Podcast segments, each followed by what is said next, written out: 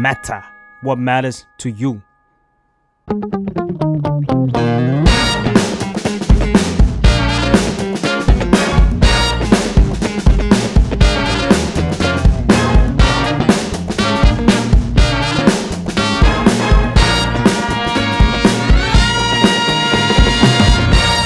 คุณผู้ชมสวัสดีค่ะ มารายการมาเถิดจะคุยนะคะ สัปดาห์หนึ่งเจอกันหนึ่งครั้งนะคะ ทุกวันพุธนะคะ ทุ่มตรงเราพบกันมา 3 เดือนแล้วนะคะ แต่ว่าแหมเส้นทางวิบากมากค่ะ เพราะว่าตอนแรกที่เริ่มรายการเราก็แบบมีสตูดิโอเชิญแขกมานั่งคุยกันแลกเปลี่ยนกันสนุกสนานนะคะ แต่ว่าพอเกิดระลอกที่ 3 ของโควิดก็เนี่ยแหละค่ะ ค่อยๆ เข้มงวดขึ้น เข้มงวดขึ้น จนกระทั่งต้องมานั่งจัดรายการผ่านทางออนไลน์นะคะ วันนี้ที่ดิฉันมาในลุคที่แบบ โอ้ยไม่เห็นตัวเองอย่างนี้มานานแล้วเหมือนกันนะคะ มาในลุคที่แบบเป็นทางการขนาดนี้คือคือลองดูค่ะ เดี๋ยวลองรีวิวให้ตอนจบรายการนะคะ ว่าการใส่ชุดที่ อันนี้ไม่ใช่ชุดเครื่องแบบหรอกของคนที่ทำงานผ่านหน้าจอนะคะ ไม่ว่าจะเป็นหน้าจอโทรทัศน์หรือว่าหน้าจอออนไลน์ก็แล้วแต่คือมันไม่ใช่มันไม่ใช่เครื่องแบบนะคะ แต่ว่าเรียนไม่มีชุดนักเรียนเนี่ยค่ะก็เลยไม่รู้ว่าเออ จะไปเอาชุดนักเรียนมาใส่ เราก็ลองดูว่าเออถ้าเราใส่เสื้อเชิ้ตเราใส่สูทซึ่งเหมือนกับเป็นเป็นเครื่องแบบอะเป็นเครื่องแบบที่คุ้นตาแบบมาตรฐานนะคะ เดี๋ยวลองดูว่า เออมันมันรู้สึกถึงจิตวิญญาณของความเป็นระเบียบเป็นวินัยหรือเปล่านะคะ เดี๋ยวลองรีวิวให้ดู เห็นตัวเองในจอก็ก็ภูมิฐานดีนะคะไม่รู้สบายใจคนใส่หรือสบายใจคนมอง ลองคอมเมนต์ดูก็ได้นะคะ ลองคอมเมนต์ดูก็ได้ เผื่อว่าเอ่อเผื่อว่าทางทางสบคจังหวัดที่คิดมาก็คือตราดเนี่ยจะลองมาดูความเห็นนะคะ ว่าเออมัน มันจะมีผลต่อความสบายตามากแค่ไหน เป็นระเบียบได้จริงแค่ไหนนะคะ ส่งเสริมวินัยแค่ไหนลองแลกเปลี่ยนดูนะคะอะวันนี้ 2 เรื่องที่เราจะพูดคุยกันบอกคุณผู้ชมก่อนนะคะ ว่าวงแรกเนี่ยเป็นการรวมตัวกันของคนที่ได้รับความเดือดร้อน แต่จริง ๆ แล้วดิฉันคิดว่าทุกคนได้รับความเดือดร้อนจากโควิดทั้งโลกละค่ะนะคะ แต่ว่าคนกลุ่มล่าสุดที่ออกมารวมตัวกัน แล้วก็มีข้อเรียกร้องอย่างเป็นทางการ จะว่าคนละทิศคนละทางก็ไม่เชิงนะคะ แต่จะว่ารู้จักเป็นกลุ่มเป็นก้อนกันอยู่แล้วก็ไม่ใช่ แต่ว่า การนำอันเนี้ยมันเกิดขึ้นจากคนที่ทำงานในแวดวงใกล้เคียงกันนะคะไม่ว่าจะเป็นนักดนตรี คนที่เปิดร้านกลางคืนนะคะหรือคนที่ประกอบธุรกิจขนาดย่อม ขนาดเล็ก ขนาดกลางนะคะอันนี้คร่าวๆที่เราอ่านข่าวแล้วเราพอจะนึกภาพออก แต่ว่าการรวมตัวกันเนี่ยไม่ใช่การรวมตัวกันแบบ เหมือนมาบนบนบนเท่านั้นไม่ใช่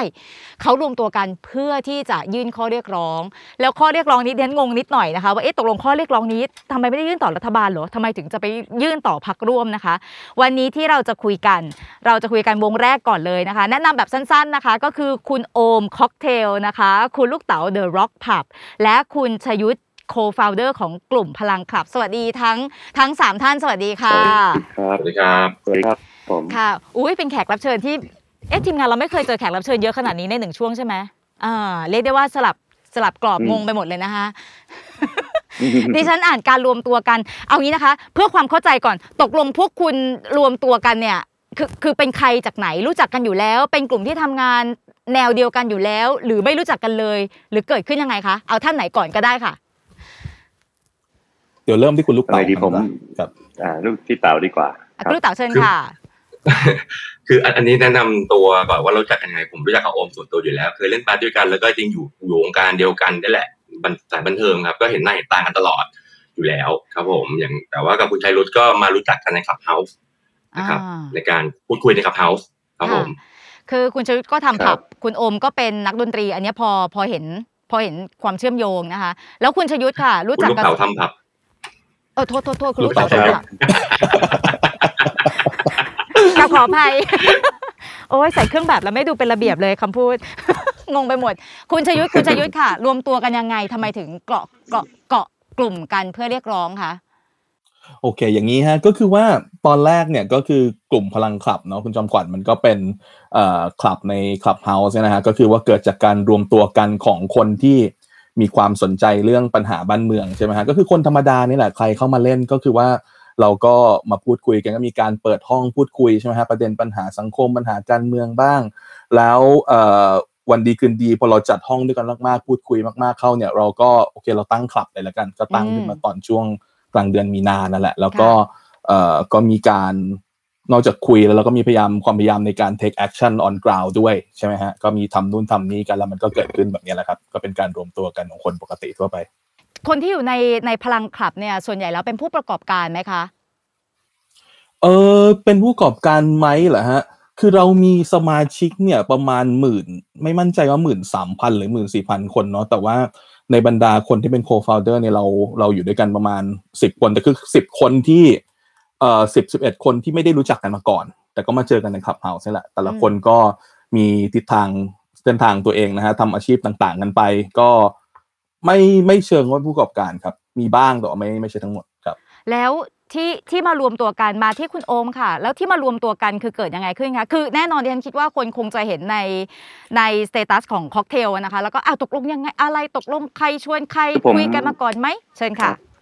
ผมผมผมเรียนอย่างนี้ดีกว่าครับ คือทางพลังคลับเนี่ยผมว่าเขาดำเนินการเข้ามาสักพักหนึ่งแล้ว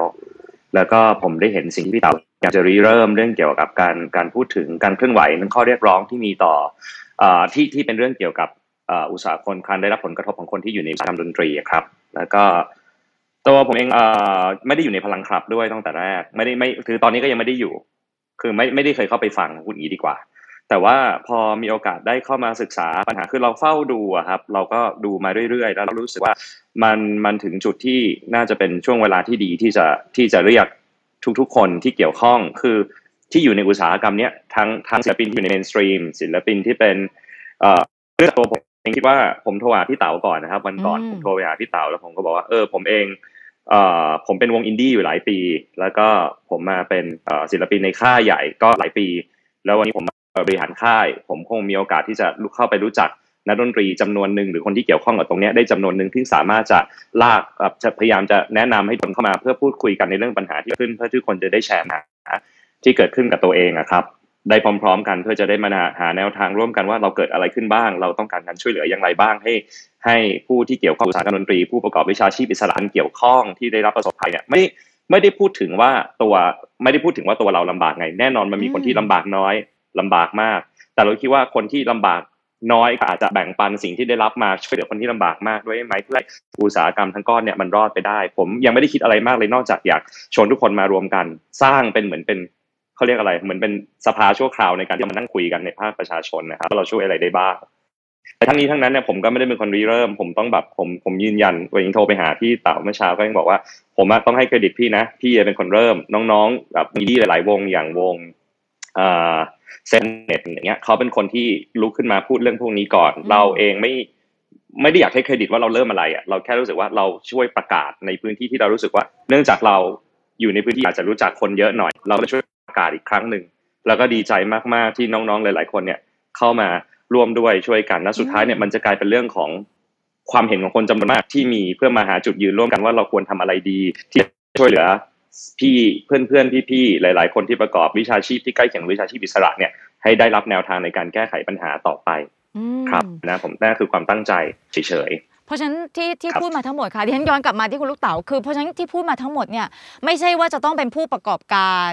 แล้วก็ไม่ใช่เฉพาะคนทำธุรกิจกลางคืนคำว่าธุรกิจกลางคืนคือร้านอาหารผับหรืออะไรก็แล้วแต่ แล้วก็คนทำงานต่อเนื่องเฉพาะกลางคืนเท่านั้น คือการรวมตัวกันคือไม่ได้จำกัดขอบเขตอะไรเลยใช่ไหมคะว่าจะต้องเป็นใครเท่านั้นนะคะใช่ใช่ครับอ่าไม่ได้รวม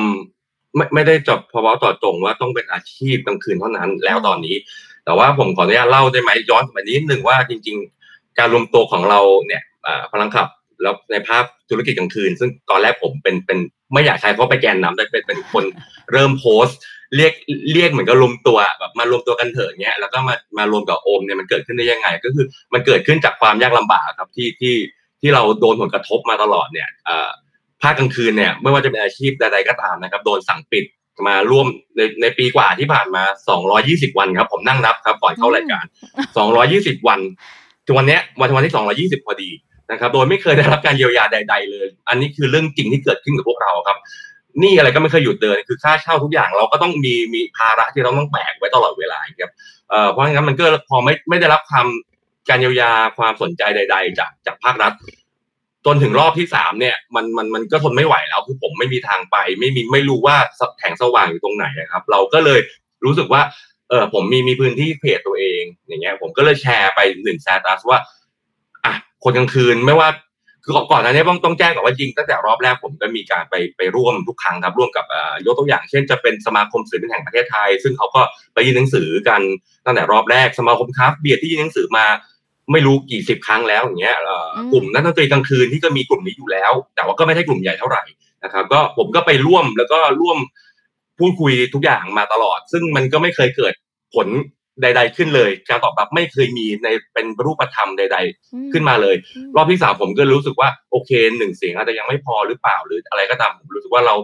ความตั้งใจผมก็ต้องเอารวมอาชีพ ทุกอาชีพเลยไม่ไม่ใช่แต่ผับบาร์สถานบันเทิงแล้วคือข้าวต้มร้านข้าวต้มเอ่ออมพี่พี่ๆรปภกลางคืน พี่พี่ๆแท็กซี่กลางคืน หมอกะกลางคืนทุกอาชีพได้รับผลกระทบนะครับกลางคืนมารวมตัวกันตรงนี้ เพราะงั้นนั่นคือจุดเริ่มเมื่อเดือนต้นเดือนเมษายน ซึ่งซึ่งมันก็ขับเคลื่อนได้ระดับหนึ่งครับ ระดับหนึ่งซึ่งมันก็เลยไปเจอกับในขับเฮาส์เกิดกลุ่มพลังขับเขาก็ช่วยช่วยส่งเสียงให้ให้คนกลุ่มเนี้ยที่ผมรวบรวมมาได้ส่งเสียงระดับหนึ่งจนมันก็ลิงก์มาถึงว่า เอ๊ะ เราเสียงเราอาจจะดังไม่พออยู่ดีหรือเปล่า เพราะว่าเหมือนกับ ความเดือดร้อนต้องแจ้งก่อนทุกวันเนี้ยที่ผ่านมามันมันเดือดร้อนกันไม่ใช่คนกลางคืนแล้วครับ มันไปถึงภาคกลางวันแล้วอืมสามสิบเอ็ดธุรกิจที่ยังโดนปิดรวมถึงผมด้วย มันโดนสั่งปิดมานานมากแล้วครับ ทุกวันนี้ก็ยังไม่ได้เปิดใช่ไหมครับ เพราะงั้นมันก็ก็ต้องเรียกร้องเพื่อทุกคนแล้วอะมันไม่มันมันก็ต้องกว้างขึ้นใหญ่ขึ้นนะครับอืมตรงนี้ที่ที่ที่คุณลูกเต๋าพูดมาเนี่ยนะคะ คือคือคือกำลังจะบอกว่าคือมันเหมือนกับเกิดจากกลุ่มคนที่มัน ใกล้ตัวกันก่อนอะนะคะ ซึ่งมันอาจจะถูกมองได้ว่าเอ้ยส่วนใหญ่เป็นธุรกิจกลางคืนหรือเกี่ยวเนื่องกับกลางคืนไหมแต่ว่าสุดท้ายแล้วความอย่างที่เราบอกความเดือดร้อนมันไม่ได้จำกัดว่าเป็นใครทำงานตอนไหนใช่ไหมอ่าทีนี้การที่คุณลูกเต๋าบอกว่า 220 วันแล้วครับ เอ๊ะเดี๋ยวนะคะดิฉันขอย้อนไปปีที่แล้วตอนที่เยียวยาอาชีพอิสระต่าง ๆ พวกคุณพวกคุณก็อยู่ในกลุ่มคนที่ได้สิทธิ์นี่คือต้องแจ้งอย่างนี้ครับเอ่อการเยียวยาที่ให้ให้ขอขอใช้ผมไม่อยากใช้คำว่าการเยียวยานะอ่ามันเป็นมันเหมือนเป็นการ ให้เงินเอาภาษีมาให้เงิน แล้วก็แย่งแย่งกันแย่งกันลงทะเบียนเพื่อจะได้ส่วนนั้นมาเขาไม่ได้ทุกคนถูกไหมครับ ต้องต้องลงทะเบียนต้องต้องแย่งไม่ว่าจะเป็นเอ่ออะไรชนะต่างๆ ที่มีมีผมนับนับไม่ทันแล้วว่ามีอะไรบ้าง แต่ว่าทุกอันก็คือให้สิทธิ์จำกัดแล้วใครมาก่อนได้ก่อน หรือว่าส่งไปร้านคนแล้วได้กี่คนอะไรเงี้ยอ่ายกตัวอย่างหน่อยครับคนคนในในแค่ร้านผมนักดนตรีและพนักงานเนี่ยรวมประมาณยี่สิบกว่าคน ตั้งแต่รอบแรกกดได้สองคนครับ ที่ผ่านมาได้รับปริญญาสองคนเท่านั้นครับโอ้อันนี้ก็เป็นตัวอย่างว่ามันไม่ตรงจุดใด ๆ เลยและไม่ต้องพูดถึงพวกผมที่เป็นเอ่อผู้ประกอบการเลย มันไม่เคยได้รับการเยียวยาอยู่แล้วครับเอ่อที่ที่พูดมาทั้งหมดเนี่ยนะคะ คือมันก็เลยทำให้พอเกิดการรวมตัวกัน แล้วก็คือยิ่งเข้าไปเจอกันในในคลับเฮาส์แล้วก็พลังคลับเขาหนึ่งในกลุ่มผู้ทรงอิทธิพล แล้วแล้วคุณคุยกันอีท่าไหน ได้ข้อเรียกคุณคุณได้ข้อเรียกร้องออกมาหนึ่งสองสามอะไรแบบชัดเจนมากเลยนะคะ คุณชยุทธต่อให้หน่อยค่ะ ไปคุยกันอีท่าไหนคือได้ออกมาแบบนี้ฮะแล้วดิฉันงงข้อเรียกร้องบางข้อพวกคุณมากเลย คือผมเนี่ยไปนั่งฟังคุณลูกเต๋าคือตอนนั้นเขาเปิดห้องของอ่าตอนนั้นคุณลูกเต๋าใช้คำว่าอะไรนะฮะผู้ประกอบการครับรายย่อย กลุ่มกลุ่มกลุ่มกลุ่มของผมมันจะเรียกใช้คำว่าหากลุ่มคนหาข้ามกินเช้าครับ อ่าอืมครับครับผมผมก็เข้าไปนั่งฟังเขาเสร็จแล้วทีนี้เนี่ยเอ่อการพูดคุยมันมันก็มาถึงจุดเอ้ยทุกคนแบบลำบากเหลือเกินนะตอนนี้ใช่ไหมฮะแล้วก็มีการไปเอ่อยื่นจดหมายให้กับเอ่อ ยื่นยื่นข้อเรียกร้องไม่เขาใช้ใช้คำว่าอะไรนะยื่นคำร้องใช่ไหมกับกมทบ้างกับหน่วยงานของรัฐหน่วยงานนั้นหน่วยงานนี้บ้างแล้วก็ไม่ได้รับการตอบรับ ทีนี้ก็เลยมาคุยกันว่าเอ้ยสงสัยอย่างนี้เราก็ควรจะต้องมีการวางยุทธศาสตร์บางอย่างไหมว่าเราจะยื่นกับใครแล้วเราจะยื่นยังไงเอ่อเปลี่ยนคำว่าข้อเรียกร้องเป็นข้อเสนอไหมเปลี่ยนจากการขอร้องเป็นการกดดันดีไหมแล้วเราจะกดดันที่ใคร มันก็เลยถูก อ่อออกแบบมาเป็นอย่างนี้ฮะหลังจากการพูดคุยกันอืมเอ่อระดับหนึ่งครับผมแต่ที่คุณรวมตัวกันกดดันเดี๋ยวนะคะที่ฉันน่ะชินกับเวลาแบบมีข้อเรียกร้องมันต้องเรียกร้องที่ฝ่ายบริหารถูกไหมแล้วคุณไปกดดันพักร่วมรัฐบาล คืออะไรทำไมคุณไปอ้อมตรงนู้นคะจริงๆ ไม่อ้อมนะครับคุณจอมขวัญเพราะว่าค่ะถ้าเราดูเอ่อดูสิ่งที่เกิดขึ้นเร็วๆนี้นะฮะทั้งเอ่อทั้งในการประชุมสภาเมื่อวานหรือว่าวันก่อนถูกไหมฮะไอการมีการเรียกว่าเออแบบเออหัวหน้ากลับบ้านเราเถอะหรือว่า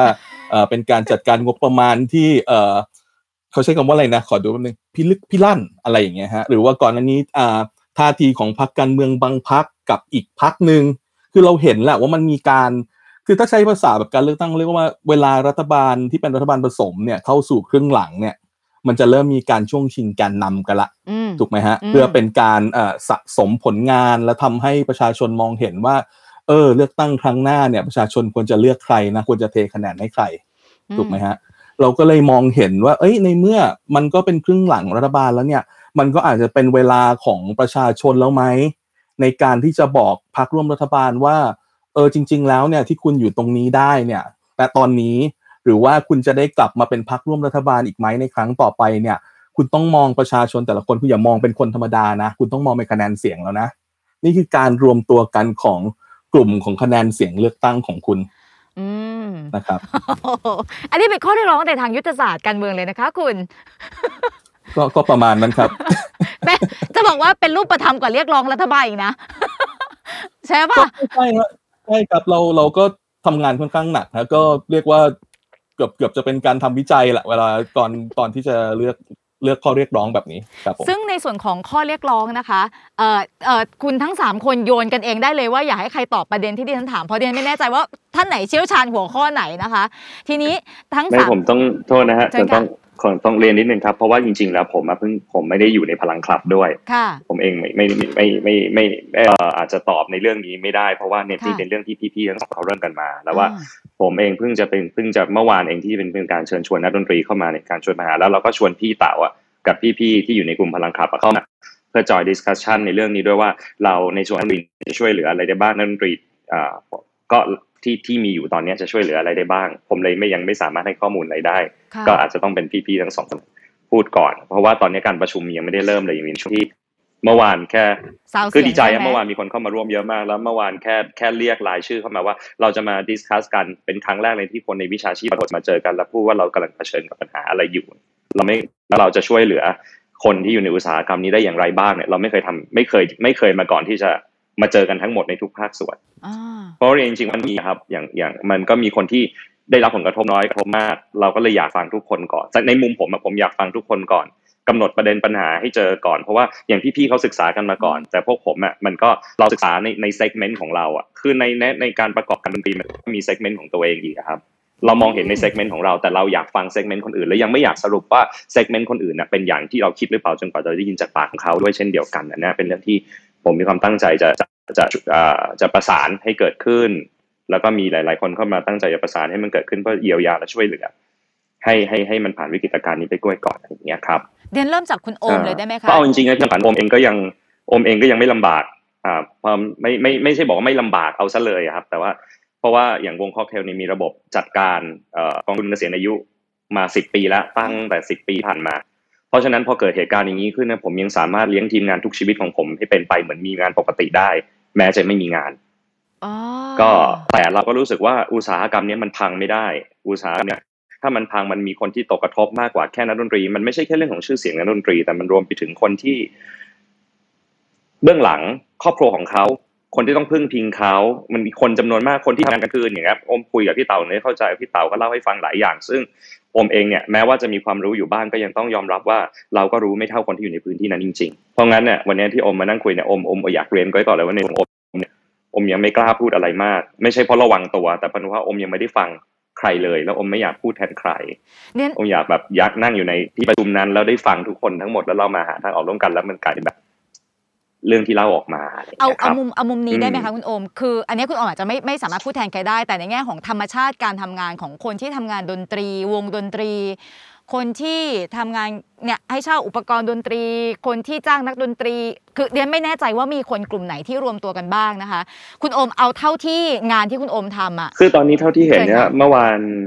เมื่อวานนี้ได้มีโอกาสอ่ารวบรวมรายชื่อเบื้องต้นแล้วครับพี่ตีก็คือเมื่อวานก็ให้ทีมงานกับผมก็ช่วยกันไล่ดู เรามีทั้งเอ่อ ผู้ก็มีพาส่วนหนึ่งใช่ไหมฮะคือเจ้าของสถานที่ที่จะเป็นการเล่นสดปกติ organizer ผู้จัดงานทีม technician sound engineer โปรดิวเซอร์นักดนตรี นักดนตรีก็มีทั้งนักดนตรีที่มีสังกัด สังกัดใหญ่ สังกัดย่อย และดนตรีไม่มีสังกัด นักดนตรีที่เล่นตามผับบาร์เป็นประจำ รวมไปถึงรวมไปถึงพวกที่รวมไปถึงคนที่ขับรถรับส่งพวกขนส่งเครื่องดนตรีขนส่งอย่างเงี้ยครับ รวมถึงผู้จัดแล้วก็มีเครื่องเสียง แสงสีเสียงอะไรพวกเนี้ยครับซึ่งเหล่านี้เป็นวิชาชีพอิสระทั้งนั้นเลยแล้วเราก็รู้สึกว่าถ้าการรวมตัวกันเอ่อวิชาชีพอิสระเนี่ยบางทีมันตั้งข้อเรียกร้องได้ยาก เวลาเรามีอะไรที่เราอยากจะเสนอนะเพราะว่าหลายครั้งเวลาอย่างพี่เต๋าพูดตะเกียบมันก็มีประเด็นว่าบางทีเราไปพูดแล้วเขาไม่ฟัง เพราะเราไม่ได้มีกลุ่มก้อนอืมที่ คือเขาอาจจะยังไม่ทราบว่ามันเกิดอะไรขึ้น ถ้าเราคิดว่าเรารวมกันมากพอแล้วเราดิสคัสกันจนหมดอะแล้วเราเห็นว่าทั้งหมดเนี่ยคนจำนวนเนี้ยผมว่ามันมันหลายหมื่นคน เราอาจจะหาตัวแทนอาจจะรวบมาได้ไม่หมด แต่เราพยายามหาตัวแทนมารวมกันแล้วพยายามจะพินพอยต์ปัญหาให้เจอจุดที่มีร่วมกันแล้วเรียกร้องหลอกออกไปเนี่ยว่าสิ่งเนี้ยเป็นสิ่งที่เป็นปัญหาที่เราเผชิญอยู่จริงเนี่ยผมว่ามันน่าจะมีผลได้บ้างในการขับเคลื่อนอะไรบางอย่างอืมครับคุณคุณลูกเต๋าค่ะ ในส่วนอืมของงานคุณลูกเต๋าค่ะ คนที่ประกอบการกลางคืนร้านต่างๆ ที่แล้วแต่จะเรียกประเภทนั้นนะคะ มันมันมีเกี่ยวเนื่องหรือครอบคลุมคนที่ทำงานลักษณะไหนบ้างคะขอเห็นภาพร่วมกันหน่อยค่ะคืออ่าถ้าถ้าเวลาเวลาสื่อหรือว่าสังคมนึก เสนอข่าวอะไรเงี้ยแล้วก็นึกถึงว่าสารบันเทิงตัวสั่งปิดเนี้ยเขาจะเข้าใจว่ามันกระทบแค่แบบคนอย่างผมใช่ไหมหรือว่าอาจจะคนเจ้าของเล้าเจ้าของเอานวดถูกไหมครับ จริง ๆ ชีวิตกลางคืนเนี่ยมันมันเยอะมากๆครับ มันเป็นมันมันเป็นวงจรที่ไม่ได้แตกต่างกับกลางวันเลยครับเอ่อพวกผมเองเนี่ย สมมุติว่าการสั่งปิดสถานบันเทิง ไม่ว่าจะเป็นเอ่อร้านอาหารที่เสิร์ฟแอลกอฮอล์มีดนตรีร้านชิลเอ่อร้านประเภทคราฟต์เบียร์ร้านที่เสนอขายดนตรีเป็นหลักแบบผม หรือจะเล่าเองเลยก็เองเนี่ย มันมันกระทบ กระทบคนผมมั่นใจว่าหลากหลายล้านคน ใครบ้างก็คนอย่างพวกผมคนอย่างผม ผมคือใครผมมองลงไปก็พนักงานใช่ไหมพนักงานร้านผมพ่อครัวแม่ครัวนักดนตรีกี่กี่ชีวิตอะชีแท็กซี่กลางคืนละร้านข้าวต้มร้านร้านร้านข้างผมแล้วที่เขาเปิดหกโมงเย็นแล้วปิดตีสามละเอ่อพนักงานเก็บขยะล่ะคือคือมันเยอะแยะมากมาย คนคนโบกรถเอ่อคนพนักงานทำความสะอาด ห้องน้ำอะไรมันมากมายก่ายกองครับ คือมันมันกระทบหมดแล้วผมจะบอกว่าการการที่สั่งปิด เวลาผมขอใช้เขาเป็นเวลากลางคืนนะเพราะทุกวันนี้มันมันเป็นการบอกว่าร้านอาหารเองก็ในกรุงเทพอย่างเงี้ย delivery ได้ถึงห้าทุ่มถูกไหมครับ ถึงแล้วก็ตีสี่กลับมาทำใหม่ มันกระทบคนกลุ่มกลุ่มกว้างมากเลยนะครับ ถ้าลองลองนึกภาพตามว่าคนเก็บขยะหรือว่าเป็นหมอกะกลางคืนครับตอนตีสองเขาหิว ซึ่งเกิดขึ้นจริงนะครับ ผมมีรุ่นน้องที่เขาหิวข้าวตอนตีสองหิวว่าไม่ไหวแล้วว่าเป็นช่วงเวลาเบรกของเขาเขาหาข้าวทานไม่ได้นะครับ อันนี้คือเรื่องจริงที่เกิดขึ้นมันมันเป็นมันเป็นการสะท้อนว่าชีวิตของคนกลางคืนมันไม่ต่างจากคนกลางวันเลยครับ มันคือหกโมงเย็นถึงหกโมงเช้าแค่นั้นครับคนกลางวันก็ทำหกโมงเช้าหกโมงเย็นถูกไหมครับ มันต่างกันแค่เนี้ยครับ ซึ่งทั้งหมดที่ว่าที่ที่คุณชีวิตบอกเนี่ยนะคะ คือมันก็จะเข้าลักษณะคนอาชีพอิสระด้วยไหมคะ ที่คุณชีวิตเล่ามาทั้งหมด ขออภัยคุณลูกเต๋าโอ้ยทำไมเดียนจำคุณสองคนสลับกันหน้าขออภัยหน้าเราเหมือนกันนะขออภัยเราค่ะมีหนขอวดอเหมือนภัยกันคุณชัยยุทธจำจากหนวดใช่ไหมฮะขออภัย ไม่เป็นไรคนก็ใช่ส่วนครับ ส่วนส่วนใหญ่คนคนอย่างอ่านอาชีพนักดนตรีกลางคืนเนี่ยหลัก ๆ ส่วนใหญ่เขาก็จะไม่ได้เขาเรียกว่าอะไรไม่ได้เป็นพนักงานประจำของร้านถูกไหมครับเขาไม่ได้แบบว่าเอ่อได้รับค่าจ้างเป็นรายเดือนเขารับรับค่าจ้างเป็นรายวันท็อปทั้งนั้นอย่างเงี้ยคนกลุ่มเนี้ยก็จะเป็นคนอาชีพอิสระที่เห็นได้ชัดที่สุดเลย แม้แต่การลงลงคือทุกวันนี้หลายหลายๆท่านไม่ทราบนะครับว่าอาชีพนักดนตรีมันไม่มีอยู่ในสารระบบนะครับ คือ อาชีพเหล่านี้คือเป็นอาชีพรักเราต้องลงว่าอาชีพรับรับจ้างบ้างหรือว่าอาชีพอิสระบ้าง อาชีพนักดนตรีมันไม่มี ไม่มีสารระบบเป็นทางการนะครับ เราผมเล่นดนตรีโอมอย่างเงี้ยโอมเป็นเจ้าของค่ายเพลงแต่โอมก็ไม่สามารถเขียนว่านักดนตรีแล้วมันจะได้รับอะไรได้ถูกมันไม่ได้ครับไม่มีอืมก็เราก็เลยพยายามอันนี้คืออนาคตเราก็จะขับเคลื่อนเรื่องนี้ด้วยผมตั้งใจมานานมากแล้วว่าเราต้องขับเคลื่อนเรื่องนี้ด้วยว่าทำไมนักดนตรีหรือว่าอาชีพที่มันเกี่ยวข้องกับศิลปะหรืออิสระทุกอย่างครับ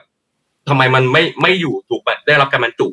ลงไปให้มันอยู่ในโรงทับอ่ากองทะเบียนหรืออะไรให้มันเป็นอาชีพ ที่แท้จริงสักทีอย่างเงี้ยครับที่ดูเป็นวิชาชีพอืมอืครัมบอืมที่ที่พูดกันมาทั้งหมดเนี่ยนะคะมันมันมาที่ข้อเรียกร้อง คือพอรวมตัวกันอย่างที่คุณโอมบอกเมื่อสักครู่นี้คือว่ามีการคุยกันคือก็แล้วแต่ว่าใครรู้จักกับใคร แล้วก็รวมตัวกันมาเนิ่นนานแค่ไหนในช่วงระยะไหนนะคะ มันก็มีท่อนๆของมัน ทีเนี้ยข้อเรียกร้องที่มีออกมาตามข่าวเนี่ยเป็นข้อเรียกร้องที่แบบชัดเจนมากเลย และท่านไหนจะพูดคะจะเป็นคุณชยุทธคุณลูกเต๋าหรือว่าจะเป็นคุณโอมพูดดีคะข้อเรียกร้องอันอันนี้อย่างที่ผมเรียนแล้วครับผมอันนี้ผมพูดไม่ได้เพราะข้อเรียกร้องเนี่ยมีอยู่ก่อนที่ผมจะอ่ามา คือพอผมคือมันเป็นมันเป็นขั้นตอนอย่างนี้ยถ้าเกิดพลังขับเขาเกิดขึ้นเขาเกิดข้อเรียกร้องขึ้นอืมแล้วฝั่งดนตรีทั้งหมดที่รวมตัวกันเมื่อวานเนี่ยพอเกิดขึ้นปุ๊บเรากำลังจะไปสู่การเข้ามาคุยกับพลังขับ แล้วอาจจะมีสิ่งที่มันเฟอร์เตอร์ไปอีกในอนาคตอืมอะไรเงี้ยครับงั้นเป็นครับให้ผมคุณตอนตอนนี้ผมก็เลยแบบ ยังไม่ผมไม่เริ่มลงให้ก็รายได้ละครับเอียดตรงนั้นได้อะได้ค่ะ คุณลูกเต๋าเชิญค่ะครับข้อเรียกร้องเจาะเจาะเจาะทีละข้อนะครับได้เลยหรือว่าจะสรุปเอ่อสองอย่างข้อนี้ไหมก่อนแล้วเอาค่อยหัอวย่างนี้ข้อไหมลูกเต๋าเราเริ่มเราเริ่มจากหัวข้อก่อนว่าทำไมถึงดีไซน์หัวข้อเป็นงี้ เอางี้นะคะได้คือแล้วเอางี้อย่างนี้คือคุณสามคนนั่งคุยกันไปเลยดิฉันเงียบๆเอาเลยเอาเลยจะได้ไม่ต้องขัดเดี๋ยวจังหวะอินเทอร์เน็ตมันทับกัน เอาเลยเอาเลยจริงๆก็อยากคุยกับคุณจอมขวัญด้วยไงฮะโอเคเราเริ่มนี้ก็ได้ว่าเออเราถามคำถามเลยก็ได้ว่าทำไมเราถึงดีไซน์ว่าเป็นภาคธุรกิจรายย่อยเนาะกับผู้ประกอบการอิสระอย่างนี้ดีไหมฮะอะได้ค่ะเวลาเราพูดถึงภาคธุรกิจรายย่อยเนี่ยเราหมายถึงทั้งตัวผู้ประกอบการเองอืมและหมายถึงตัวลูกจ้างถูกไหมฮะอืมก็เวลาเราพูดถึงภาคธุรกิจรายย่อยเนี่ยเรามองไปที่เอ่อ ผู้ประกอบการที่มีลูกจ้างอยู่ในการจ้างงานของตัวเองเนี่ยประมาณ 10ถึง20 คนเรามองธุรกิจไซส์มันเป็นไมโคร SME ถูกไหมฮะทีนี้เนี่ยคนกลุ่มที่เป็นลูกจ้างของอธุรกิจรายย่อยเนี่ยถ้าเราเราใช้เฟรมเกี่ยวกับชนชั้นด้วยด้วยการใช้รายได้เข้าไปจับเนาะก็คือกลุ่มคนที่มีรายได้ประมาณ 5,000 ถึง 10,000 อาจจะขยับไปดานเป็น 1 5ื่นก็ได้ ทีนี้เนี่ยพอเราไปอ้างอิงกับ งานวิจัยที่มีการสำรวจไว้เนี่ยข้อมูลอาจจะเก่านิดนึง แต่ว่าบวกลบไม่น่าเกิน5%นะฮะก็คือว่าคนกลุ่มนี้เนี่ยที่มีรายได้นับได้ว่าเป็นคนชั้นกลางระดับล่างเนี่ยจะมีประมาณ 40%ของครัวเรือนไทยทั้งหมดนะครับ 40%ตัวเลขไม่น้อยเนาะตีกลมๆก็คือ 28 ล้านคนแค่นั้นเองครับนะครับเอ่อทีนี้ถ้ามองถ้ามองเป็นภาคแรงงานทั้งหมดรวมกันเนี่ยเอ่อแรงงานทางภาคทางการก็จะเป็นจำนวนหนึ่ง แต่ว่าแรงงานนอกระบบ อย่างที่เราคุยกันเนาะว่าไม่อยู่ในสารระบบไม่สามารถเอ่อรับ benefit ได้โดยตรง เป็นลูกจ้างรายวันเนี่ยแรงงานนอกระบบเนี่ยจะคิดเป็น 73%ของภาคแรงงานทั้งหมดในประเทศนี้นะครับ ก็ผมว่าอืมตัวเลขนี้ก็น่าจะน่าตกใจพอสมควร แล้วคนกลุ่มนี้คือคนที่เอ่อได้รับผลกระทบโดยตรงเนอกจากที่คุณลูกเต๋าพูดมาจากการที่ถูกปิดทั้งหมดเท่าไหร่นะครับ 220 วันอืมนะครับใช่ครับ ลูกจ้างของภารกิจรายย่อย แล้วจากข้อมูลที่เรามีเนี่ยจากคนที่ลงชื่อกับเราตอนนี้มีประมาณ 3,000 3,000 รายชื่อเนี่ยเอ่อทั้งหมดก็แทบทั้งหมดก็จะบอกว่าโอเคมีลูกจ้างประมาณ 10ถึง20 คนเนาะจาก 3,000เนี่ยเอ่อ25%ก็จะเป็นเอ่อพวกตัวผู้ประกอบการอ่าส่วนที่เหลือก็จะเป็นลูกจ้าง แต่ว่าผู้ประกอบการแต่ละรายเนี่ยถ้าเราขยายตัวเลขไปล่ะถูกไหมก็จะมีแบบ 10ถึง20 คือคนจำนวนมากอะแล้วก็ เออเราไม่ได้รู้สึกว่าเราแค่เรียกร้องให้กับคนแค่กลุ่มเล็กๆว่าเป็นคนคนกลุ่มกลางคืนหรือว่าคุมคนกลุ่มนักดนตรีโดยเฉพาะ แต่แน่นอนคนทั้งหมดที่เรากำลังพูดถึงเนี่ยรวมอยู่ใน 40%ของประชากร และ 73%ของภาคแรงงานทั้งหมดครับอืมแต่ว่าแน่แน่นอนว่าเอ่อมันจะมีบางบางข้อเรียกเขาเรียกว่าอะไรบางอิชูนะครับและอิชูที่มันเป็นเร่งมันเร่งด่วนกว่า นึกออกไหมครับบางบางอย่างมันจะเราเราต้องมีการวางแผนว่าอะไรมันเร่งด่วนที่สุด อะไรเป็นมีเดียนเทอมอะไรเป็นระยะยาว ที่เราจะเรียกร้องสิ่งที่เอ่อเราประชุมกันวันนั้นทั้งวันนะครับใช้เวลาหลายชั่วโมงมากก็มาสรุปกันที่สิ่งที่เร่งด่วนที่สุดเนี่ยมันมีมันมีสามข้อนี้แหละข้อเรียกร้องถูกไหมครับเราก็มาพูดทีละข้อกันว่าเอ่อเรื่องวัคซีนเนี่ยทำไมเราถึงบอกว่ามาจัดสรรแล้วก็จัดลำดับความสำคัญให้พวกให้ให้ให้พวกเรานะครับ พวกเราคือใครพวกเราคือจริง ๆ ไม่ใช่ คนกลางคืนอยู่นะครับ ขอออกตัว พวกเราคือกลุ่มอาชีพอืมที่โดนปิด และกลุ่มอาอาชีพที่ฝั่งรัฐบาลนี่แหละภาครัฐได้บอกว่าเสี่ยง อาชีพที่คุณสั่งปิดทั้งหมดเนี่ย เราเรียกร้องว่าเราเสนอว่าคุณต้องจัดสรรและจัดลำดับมาฉีดให้พวกเราทั้งหมดเนี่ยแหละก่อน ก่อนไม่ได้แปลว่าก่อนชาวบ้านนะอ่าคือก่อนคือวันนี้พรุ่งนี้เลยครับ เพื่ออะไรเอ่อผมจะบอกว่าขอแยกมันเป็นเป็นสามประโยชน์ของมันที่จะทำที่จะฉีดให้ ให้กลุ่มเหล่านี้คือ ด้านแรกสาธารณสุขเนี่ยคือ อันแรกเลยสุดใกล้ใกล้ใกล้ตัวสุดคือเราไม่ป่วยใช่ไหมครับ พวกคนเหล่านี้จะไม่ป่วยหนัก ถึงแม้ว่าอะซิโนแวคมันอาจจะไม่ได้ลดการแพร่เชื้อถูกไหมแต่ว่าอืมพวกเราไม่ป่วยมันพอไม่ป่วยปุ๊บก็มันก็นำพาไปสู่การที่ไม่ต้องไปไปโหลด ไม่ต้องไปเอซียูไม่ต้องไปโหลดฝั่งสาธารณสุขหมอหมอแพทย์โรงพยาบาลสนามไม่ต้องไปโหลดฝั่งนั้นหนึ่งทางด้านเศรษฐกิจมันทำให้คนทุกคนกลับมามีรายได้ครับ มันมีรายได้มากหรือน้อยกี่เปอร์เซ็นต์ของร้อยเปอร์เซ็นต์ไม่เป็นไรครับ แต่มันกลับมามีรายได้ทันทีอืมเศรษฐกิจมันจะเริ่มฟื้นฟูได้จากระดับล่างที่สุดขึ้นมาทันทีถูกไหมครับด้านสังคมทำอะไรทำให้คนไม่เครียดทำให้คนไม่กลายเป็นโรคซึมเศร้า และเอ่อลิงก์ไปถึงการว่าการอาชญากรรมที่มันจะตามมาแน่ๆใช่ไหมคนไม่ต้องไปไปไปหาวิธีการหาเงินที่มันผิดๆอืมและอืมมันจะไปลดการฆ่าตัวตายที่ปี 63 เนี่ย ถ้าถ้าผมผมจำไม่ผิดก็คือ 22เปอร์เซ็นต์นี่ขึ้นมานะครับ ขึ้นมาเป็นขึ้นมา 22เปอร์เซ็นต์เลทการฆ่าตัวตาย เพราะงั้นมันมันเป็นตัวเลขที่ ที่มีอยู่จริง ในด้านสังคมมันก็จะช่วยตรงนี้แน่ๆ เพราะว่าถามว่าคนฆ่าตัวตายทำไมคนเครียดทำไม มันจะมาจากการที่คนตกงานไม่มีไม่มีชีวิตมันหมดทุกคนทุกอย่าง ไม่มีเงินไปจ่ายค่ารถ ไม่มีเงินจ่ายค่าบ้านบางคน ไม่มีเงินแม้แต่จะซื้ออาหารกินข้าวครับ ไม่มี อันนี้คือสิ่งที่เรื่องอะไรที่ผมได้รับมาจริง ๆ เพราะงั้นเนี่ย วัคซีนเนี่ยมันสำคัญตรงนี้อืมสิ่งเหล่านี้เอ่อพวกเราเองเชื่ออยู่แล้ว รู้เลยเป็นเป็นแฟกต์เลยว่าภาครัฐเองก็รู้ และเขาก็ทำให้เราได้แน่แต่ว่าพวกผมพวกเราทั้งหมดเนี่ยอาจจะเป็นกลุ่มที่ถูกลืม อาจจะเป็นเขาอาจจะเหมารวมว่าเราไม่สำคัญหรือเปล่าเป็นคำถามนะครับ ผมไม่ได้บอกว่าเป็นจริงหรือเปล่าเป็นคำถามว่าเราไม่สำคัญพอสำหรับคุณหรือเปล่า เพราะว่าทุกวันนี้มันก็กิจที่เกิดขึ้นในในในประเทศของเรา มันมีการจัดสรรวัคซีนเนี่ยตามลำดับโดยที่ภาครัฐเป็นคนจัดการเองทุกอย่างอืมถูกไหมครับภาคเอกชนพวกเราไม่มีสิทธิ์อยู่แล้วเขาจัดการแล้วก็จัดสรรไปทุกที่ทุกคนทุกแห่ง เนี่ยมันก็มีคนได้ฉีดมีคนไม่ได้ฉีดสิ่งที่ปัญหาที่เกิดเกิดขึ้นตามมาตามมาคือว่าเมื่อคนเปิดจัดลำดับพวกนี้ออกมา แล้วมันไม่เคลียร์มันมันไม่มีการจัดสรรจัดลำดับความสำคัญให้มันถูกต้องเนี่ยภาคพวกเราประชาชนเองที่เพิ่งเปิดไปเมื่อไม่กี่วันถูกไหมของกทมใช่ไหมครับมีการลงทะเบียนกัน ก็เหมือนเดิมครับ อันนี้แย่งกันอีกแล้ว แย่งกันลงใครได้ก่อนได้หลังมาก่อนอของผมเอง คนรอบตัวประมาณห้าสิบถึงร้อยคนนะครับ โดยประมาณในกลุ่มอะไรก็ตามเนี่ยฟีดแบ็กกลับมาคือเกินครึ่งนะครับ ได้ฉีดเดือนสิงหาคมคำถามคือสิงหาคม มันเร่งรัดทันเหรอครับ มันคือคำคำตอบคืออย่างที่นายนายกบอกเมื่อวานว่าก็อยากให้ที่เขาสั่งปิดยกเลิกคำสั่งของผู้ว่ากทมที่ให้ผ่อนคลายห้าธุรกิจถูกไหมครับร้านนวดร้านสปาร้านทำเล็บอะไรก็ตาม แล้วมาสั่งยกเลิกคำสั่งเนี้ยตอนหัวค่ำเนี่ยซึ่งมันมันทำร้ายพวกเขาที่แบบเหมือนต่อยหน้ากระทืบซ้ำลงไปในดินนะครับถูกไหมครับ นายกพูดเองบอกว่าวัคซีนเนี่ย ก็อยากให้พวกเราฉีดวัคซีนก่อนนะ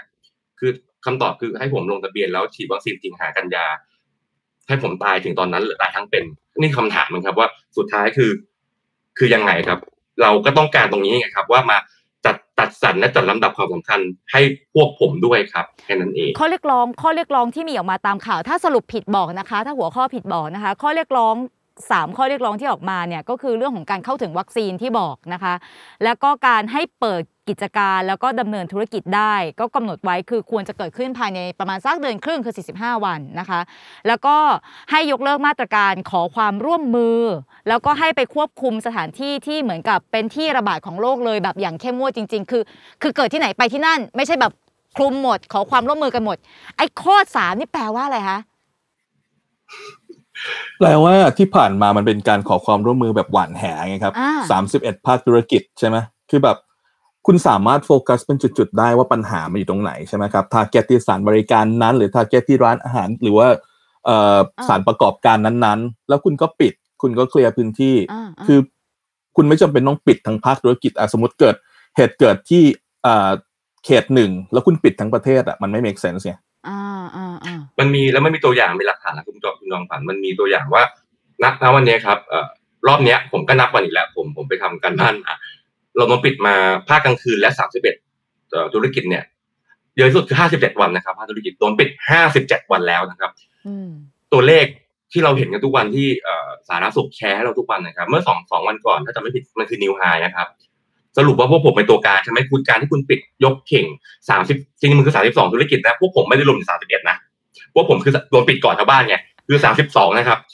สามสิบสองภาคธุรกิจที่โดนสั่งปิดไปเนี่ยเป็นตัวการจริงใช่ไหมแล้ววิธีการเนี้ยมันช่วยจริง ๆ ใช่ไหม แล้วที่ผ่านมาเนี่ยผมไม่ได้กำลังจะบอกนะครับว่าต้องการให้ปิดใครเหมาเข่งย้ำนะครับ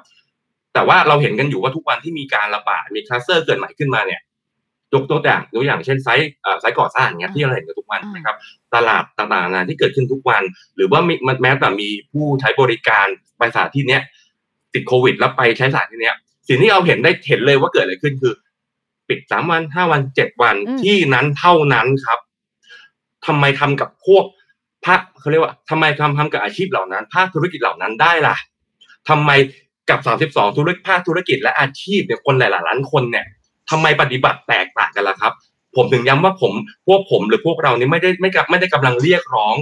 สิทธิเหนือพิเศษอะไรเลย เรากำลังเรียกร้องสิ่งที่คุณปฏิบัติกับอาชีพอื่นเท่าเทียมกันปฏิบัติกับเราให้เท่าเทียมกันครับ ก่อนก่อนไปถึงหัวข้อสุดท้ายนะคะดิฉันขอกลับไปที่คุณโอม ที่คุณชยุทธกับคุณลูกเต๋าอธิบายมาทั้งหมดในแง่แง่ของข้อเรียกร้องเรื่องการเข้าถึงวัคซีน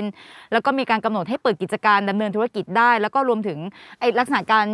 เหวี่ยงแหหรือว่าเหมาเอาทั้งหมดเนี่ยไม่เอาแล้วอะก็คือเกิดที่ไหนไปที่นั่น เกิดที่ไหนไปที่นั่นอย่างเงี้ยนะคะเอาเอาเบื้องต้นก่อนในมุมของคุณโอม ส่วนตัวก็ได้ค่ะ คุณโอมคิดว่าครอบคลุมพอไหมสำหรับความเดือดร้อนที่เกิดขึ้นในช่วงที่ผ่านมา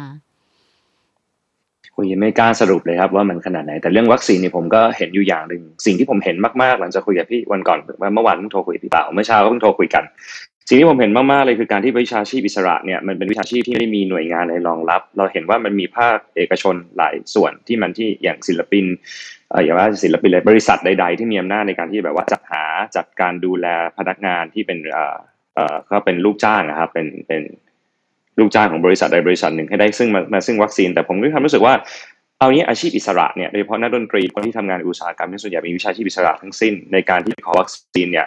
ให้ได้ฉีดเนี่ย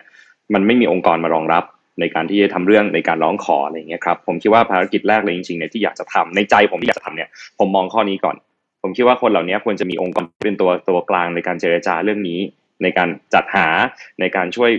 ส่งเสียงให้รู้ว่าเขาเองก็มีความจำเป็นต้องมีวัคซีน แล้วที่เหลือก็คงเป็นไปตามที่ตาพูดแหละมันมาเป็นขั้นๆ ถ้ามันมีมันผ่อนคลายความน่ากลัวลงอาชีพหนึ่งมันเริ่มต้นได้ อาชีพที่มีความเกี่ยวโยงหรือเกาะโยงกันเนี่ยมันก็จะเริ่มปัดกลับมาปฏิบัติงานได้เป็นทอดทอดทอดทอดไปในอนาคตในที่สุด แล้วปัญหาไม่ถูกแก้เป็นปัญหาพื้นฐานโดนแก้เปล่าๆแล้วหลังจากเรามีแรงมีชีวิตอยู่รอดไปเนี่ย เราจะมีแรงที่ไปต่อสู้กับสิ่งอื่นต่อไป นะผมคิดอย่างนั้นก่อน ส่วนในข้อเรื่องเกี่ยวกับเอ่อการเรื่องเกี่ยวกับการหวานแหผมเองเนี่ยก็มันมีการที่ผมอยากที่ผมเชิญพี่เขามาคุยในกลุ่มนะครับเพราะว่าในในในบรรดา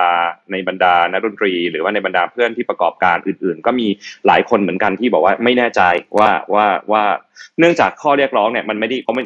การคุยกันโดยที่ไม่ได้คุยละเอียดนะครับอ่านแค่ตัวอักษรในหนังสือที่ออกมาอืมบางทีมันทำให้เกิดการตีความได้หลายแบบว่าไอ้คำว่าหวานแหคำว่าเอาแค่นี้แค่นั้น มันมันแค่นี้แค่นั้นอยู่มันแค่ไหน แล้วอะไรคือมาตรการในการที่จะตรวจสอบ เวลาเรานั่งคุยกันเนี่ย ที่ผมอยากรวมกลุ่มเพราะว่า สมมติเราจะช่วยเหลือใครสักคน อันนี้สมมุตินะฮะจะช่วยเหลือสมมติเรามีเงินอยู่ก้อนหนึ่งแล้วอยากช่วยเหลือใครสักคนเวลาผมอยากนั่งคุยกันเลยอยากนั่งคุยกันว่าไอ้การหาเงินมามันไม่ยากเท่าใช้เงินยังไงให้มันถูกต้อง อะไรคือเกณฑ์ว่าคนคนนี้สมควรได้รับความช่วยเหลือมากน้อยแค่ไหนใครไม่สมควรได้รับความช่วยเหลืออืมอะไรจะเป็นตัวคัดกรองว่าทำไมคนนี้ถึงจะได้เปิดไม่ได้ทำไมคนนี้ได้หรือไม่ได้อะไรเป็นบรรทัดฐานอันนั้นต้องคุยกันค่อนข้างละเอียดอืมเราอยากเราสนใจเรื่องตรงนั้นมากๆแล้วก็อยากฟังหลายๆคนด้วยว่ามันเราอยากให้มันกลายเป็นฉันทามติร่วมกันเนี่ยมันเป็นพื้นฐานของการอยู่ร่วมกันในสังคม คือเราฟังความเห็นต่างก่อน อะไรอย่างเงี้ยครับที่อืมที่คุยกันมาทั้งผมว่ามันคงใช้หดเวลามากเลยในอาทิตย์สองอาทิตย์แรกกับการที่แบบนั่งประชุมกัน แล้วแบบว่านั่งคุยกันคนตอนนี้ถึงพันแล้วอะครับ ที่ตอบรับกันเมื่อวานเนี่ยนั่งคุยกันแล้วก็กินพอยว่าเกิดอะไรขึ้น แล้วเรื่องไหนที่เราเห็นตรงกันก่อนตัดเรื่องนั้นไปก่อนมันสมมติมีสิมีสมมติมีสามร้อยเรื่องอ่าเราเห็นตรงกันยี่สิบเรื่องอ่าตัดยี่สิบเรื่องนี้ออกไปก่อนว่าเรื่องเห็นตรงกันทำก่อน เรื่องที่ไม่ตรงกันมานั่งไล่ที่ไม่ตรงกันมาเริ่มปรับทัศนคติทีเรื่องว่าทำไงจนตรงกันถ้ามันไม่ตรงกันจริงๆ แล้วเห็นคนละทางเราแยกกันทำได้ไหมอืมเพราะเราต้องเคารพความเห็นซึ่งกันและกันไม่ไปขัดแย้งกัน ใครมีแรงทำในส่วนนั้นก็ทำต่ออมใครเห็นเชื่อในสิ่งหนึ่งก็ทำต่อแต่ตราบใดที่เหล่านั้นเป็นสิ่งที่ดำอำอำนวยประโยชน์ให้กับสังคม กับสภาพแวดล้อมได้ผมว่ามันดีทั้งนั้น แต่ผมเชื่อว่ามันมันมันจะต้องมีคนเชื่อไม่เหมือนแน่นอนนะครับเลยอยากจะชวนคุยอืมผมยังยังย้ำอยู่เนี่ยว่ายังไม่อยากข้ามไปถึงขั้นว่าแบบสรุปอะไรเนี่ยเป็นเรื่องมันเป็นช่วงเวลาที่เพิ่งเพิ่งโพสต์เสร็จถึงตอนนี้เพิ่ง 24 ชั่วโมงเอง มันแบบเร็วมากใช่อะไรใช่เงี้ยแต่คว่ารับแบบว่าแรง แรงแรงเหวี่ยงอะแรงเหวี่ยงของมันค่อนข้างก้าวไกลนะคะเอ้ยเดี๋ยวก่อนเดี๋ยวไปพ้องกับชื่อพักขออภัยไม่เกี่ยวขออภัยขออภัยไม่เกี่ยวไม่เกี่ยวหมายถึงว่ามันไปไกล เออเอางี้ค่ะ มันมีหัวมันได้คนจำนวนมาก มันได้คนจำนวนมากไปครับ คนจำนวนมากช่วยแล้วมันมีคนที่เริ่มต้นมาก่อนแล้วเขาก็สู้มาก่อนมันทำให้เสียงเหล่านี้มันดีต้องขอบคุณคนเหล่านั้นที่แบบว่าจริง ๆ ต้องขอบคุณคนเหล่านั้นที่ช่วยส่งแรงใจให้เขาเรียกอะไรส่งแรงบันดาลใจมาด้วยให้เรารู้สึกว่าเอ้ยทำมันต้องทำอะไรด้วยบ้าง มันไม่ใช่ว่าเราเริ่มนะเขาว่าเริ่มมาก่อน มีคนเริ่มมาก่อนเนี่ยพี่เต๋าทำมาก่อนต้องกี่เดือนแล้ว คุณจื้อทำมาก่อนต้องกี่เดือนใช่แล้ว ก็คือก็เล่นนั่งนับวันได้อะเออธรรมดาแล้วใช่ใช่แบบครับทีนี้ค่ะมันมีหัวครับข้อหนึ่งจะจะเป็นคุณชยุทธหรือว่าเป็นคุณลูกเต๋าก็ได้ ประเด็นที่บอกว่ายื่นข้อเรียกร้องที่ว่านี้ต่อพักร่วมรัฐบาลเมื่อกี้เมื่อสักครู่นี้เราอธิบายไปแล้วเนอะว่าทำไมเราถึงต้องเลือกในการยื่นต่อพักร่วมรัฐบาลคำถามคือพักร่วมไหนคะที่คุณจะไปยื่น เอารูปประธรรมหมดเลยครับอ๋อโอคหมดเลยครับ แต่ว่าอาจจะโฟกัสที่5พักที่เอ่อมีตำแหน่งในคณะรัฐมนตรีครับ ไม่อาจนะครับโฟกัสที่5พักนั้นเพราะว่าอะไรเพราะว่าเอ่อคุณประยุทธ์ก็บอกเองว่าเอ่อคณะรัฐมนตรีเกือบทั้งหมดเนี่ยก็อยู่ในบอร์ดของสปคด้วยถูกไหมฮะอืมก็คือเป็นเหล่าคนที่มีส่วนร่วมในการตัดสินใจนั่นแหละ เราก็เลยต้องโฟกัสตรงนั้นว่าโอเค บรรดาคนที่มีส่วนร่วมในการตัดสินใจเนี่ยถ้าสมมติว่าเราไม่เราคือภาคประชาชน ซึ่งมีสิทธิ์ออกเสียงเลือกตั้งนะฮะ คือเราก็คงไม่ไว้วางใจในการนำของคุณประยุทธ์แล้วแหละ แต่ว่าถ้าเกิดว่าพักไหนหรือว่าใครเนี่ยอยากจะขึ้นมาเออแบบเออเล่นบทบาทผู้นำไหมในการแก้ปัญหาให้ประชาชนในการนำข้อเสนอของประชาชน ซึ่งเป็นผู้มีสิทธิ์ลงคะแนนให้พวกคุณเนี่ยไปเอ่อกระทำนะฮะด้วยวิธีใด ๆก็ตาม ซึ่งเราไม่ได้เราไม่ต้องกำหนดวิธีการให้เขาไงเพราะว่าเขามีหน้าที่ทำอยู่แล้วใช่ไหมฮะคือคุณไปทำด้วยวิธีไหนก็เถอะ ให้มันตอบรับกับข้อเสนอของประชาชนผู้มีสิทธิ์ออกเสียงเลือกตั้งได้เนี่ยเออจริง ๆ มันก็ดีต่อรัฐบาลเองนะอันที่จริงแล้วใช่ไหมครับเพราะว่าจริงๆก็อยากให้เขามองว่าเนี่ยคือคะแนนเสียงสวิงโหวตคือถ้าในเมื่อคุณไม่สามารถบริหารจัดการตอบสนองต่อความเดือดร้อน ต่อความต้องการประชาชนได้เนี่ย ประชาชนก็มีสิทธิ์ที่จะ เอ๊ะ หรือว่าเราควรจะไม่ไว้วางใจพวกเขาด้วยนะ ถูกไหมฮะ ทีนี้เมื่อกี้เนี่ยผมอยากเสริมสิ่งที่คุณโอมพูดนิดนึงว่า เออมันมีมันมีเหตุผลเนาะว่าทำไมทำไมเราถึงรอไม่ได้นะฮะโอเคผมมีตัวเลขเล็ก ๆ แล้วกันว่าเอออยากจะเสริมก็คือว่าทำไมเราถึงดูเร่งร้อนขนาดนั้นในการที่บอกไม่ได้ละต้องรีบเปิดละ เพราะว่าหลาย ๆ คนอาจจะบอกว่าเออทำไมไม่อยู่ได้เงินออมเงินเก็บไปก่อนที่ผ่านมามีเงินออมเหรอนะครับผมมีตัวตัวเลขจากเอ่อธนาคารแห่งประเทศไทยครับค่ะสำรวจเมื่อสิ้นเดือนพฤศจิกา63นะครับเอ่อบัญชีธนาคารในประเทศนี้เนี่ยที่มีเงินมากกว่า 5 0 0แสนบาทขึ้นไปเนี่ย มีแค่สามเปอร์เซ็นส่วนบัญชีธนาคารที่มีเงินเอ่อน้อยกว่า5 0 0แสนบาท แต่ว่ามากกว่า50,000บาทเนี่ยมีสิบเปอร์เซ็นแต่จำนวนบัญชีที่เอ่อมีเงินไม่เกิน50,000บาทเนี่ยมี87%ของบัญชีออมทรัพย์ทั้งหมดทั้งประเทศนะครับ และนี่คือสิ่งที่เราพูดไปตอนแรกว่า คนที่เป็นชนชั้นกลางระดับล่าง ซึ่งมีรายได้น้อย ซึ่งเป็นลูกจ้างของอผู้ประกอบการรายย่อยเนี่ยที่อยู่ในภาค ภาคธุรกิจรายย่อยทั้งหมดหรือว่าผู้ประกอบอาชีพอิสระเนี่ย คนพวกนี้รอไม่ได้นะครับ แล้วก็แล้วครับนิดเดียวคุณรู้ผก่อมนไม่ไม่อันนี้ขอโทษมันครับขอโทษครับครับพี่โทษโทษครับครับ อันนี้คือครับคือต้องเน้นว่านี่ไม่ใช่เรื่องของจุดยืนทางการเมืองใดเข้าใจๆนะครับเรียนนี่คือเข้าใจสิทธิและคือความเดือดร้อนของเอ่อประชาชนจริง ๆ ซึ่งเอ่อตัวเลขมันชัดแต่แล้วเป็นตัวเลขที่มาจากเอ่อ ข้อมูลที่เป็นทางการด้วยครับ คือผมสมซึ่งเข้าเข้าใจพี่ชยุทธดีครับ ไม่ครับไม่ไม่รู้สึกขัดขวางในเรื่องนี้ครับเพียงแต่ว่าเราอมเอ่ออมว่าหลาย ๆ คนไม่ได้กดเข้าไป แล้วเพราะว่ายังอยากเนี้ยยังไม่มีโอกาสได้นั่งคุยกันแบบเนี้ย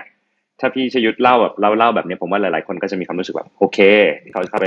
สับสนุนในประเด็นนี้เพราะว่าผมห่วงแค่ประเด็นเดียวเลยคือห่วงในเรื่องของกฎเกณฑ์ในการที่จะคัดเลือก เพราะว่าถ้าบอกว่าเรารอไม่ได้แล้วจริง แต่ถ้ามันเกิดอะไรขึ้นเนี่ยมันมันเราเองเนี่ยภาพลักษณ์ของอุตสาหกรรมเราจะดูลดจะดูถดถอยไปอีกซึ่งนั่นน่าเป็นห่วงมาก มันทำลายความน่าเชื่อถือของอุตสาหกรรมในระยะยาวแล้วอุตสาหกรรมอาจจะไม่ฟื้นตัวถึงแบบเปิดกิจการมา แต่คนไม่มีความศรัทธาในอุตสาหกรรมนั้นก็น่ากลัวเหมือนกัน ผมเองรู้สึกว่ามันต้องมีมาตรการที่เป็นมันคือมันถึงว่าคุณทีเรียมันเป็นเรื่องสำคัญนะครับ เปิดด้วยสาเหตุอะไร ติดเชื้อในระดับไหน ติดมากน้อยแค่ไหน เกี่ยวข้องกับเรื่องอะไร ไม่งั้น ผมว่าการป้ายสีกันอาจจะเกิดขึ้นได้ก็ได้เพราะเอาจริงๆแค่คนในซอยผมนี้มีคนบอกว่าพอมันมีร้านอาหารอยู่สองร้านนะครับร้านหนึ่งขายดีมันส่งข่าวไปเลยว่าร้านนั้นมีคนติดโควิดมีมาแล้วเหมือนกันอะไรอย่างเงี้ยคือตรงโอ้ตรงนี้ก็ผมจะเสริมได้น่ากลัวแหละผมผมก็เสริมเหมือนกันว่าใช่ข้อข้อข้อเรียกร้องที่มันมีข้อหนึ่งที่เราไม่ได้แตะแต่ว่าไอ้ข้อเนี้ยมันมัน ถ้าถ้าสังเกตเราเราจะบอกว่าขอฉีดวิธีวัคซีน 45 วัน แล้วเราไม่ใช่ฉีดวัคซีน 30 วันใช่ไหมครับ เราเปิด 40 เปิดภายใน 45 วันอืมคือเราวางวัคซีนไว้ก่อนนะครับ เราไม่ได้บอกว่าเราจะเปิดก่อนทันทีเลยใดๆก็ตาม แล้วผมขอย้ำนะครับว่า ที่ผมบอกว่าไม่ได้ขอสิทธิพิเศษคืออะไร ที่เราขอกลับมาเปิด ที่เราให้เรากลับมาเปิดได้เนี่ยคือเราจะกลับมาเปิดภายใต้มาตรการนะครับ มาตรการเฝ้าระวัง มาตรการเอ่อเฝ้าระวังโรคระบาด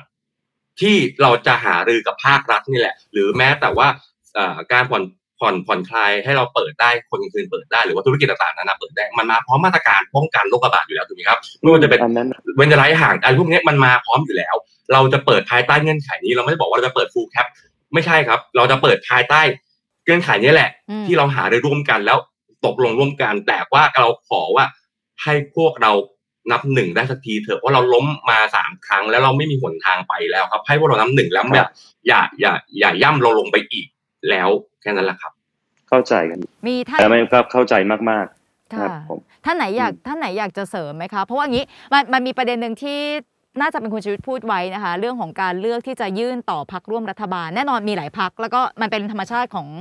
เอ่อรัฐบาลผสมหลาย ๆพักนะคะ ที่มันจะไม่ค่อยเข้มแข็ง แต่ทีนี้เทนก็ไม่แน่ใจว่าไอ้รัฐบาลผสมหลาย ๆพักที่มันไม่เข้มแข็งในนิยามนะ ปัจจุบันนะนะบริบทประเทศไทยอะมันไม่เข้มแข็งจริงป่ะที่ไม่รู้นะ เพราะมันมันแบ่งได้หลายแบบ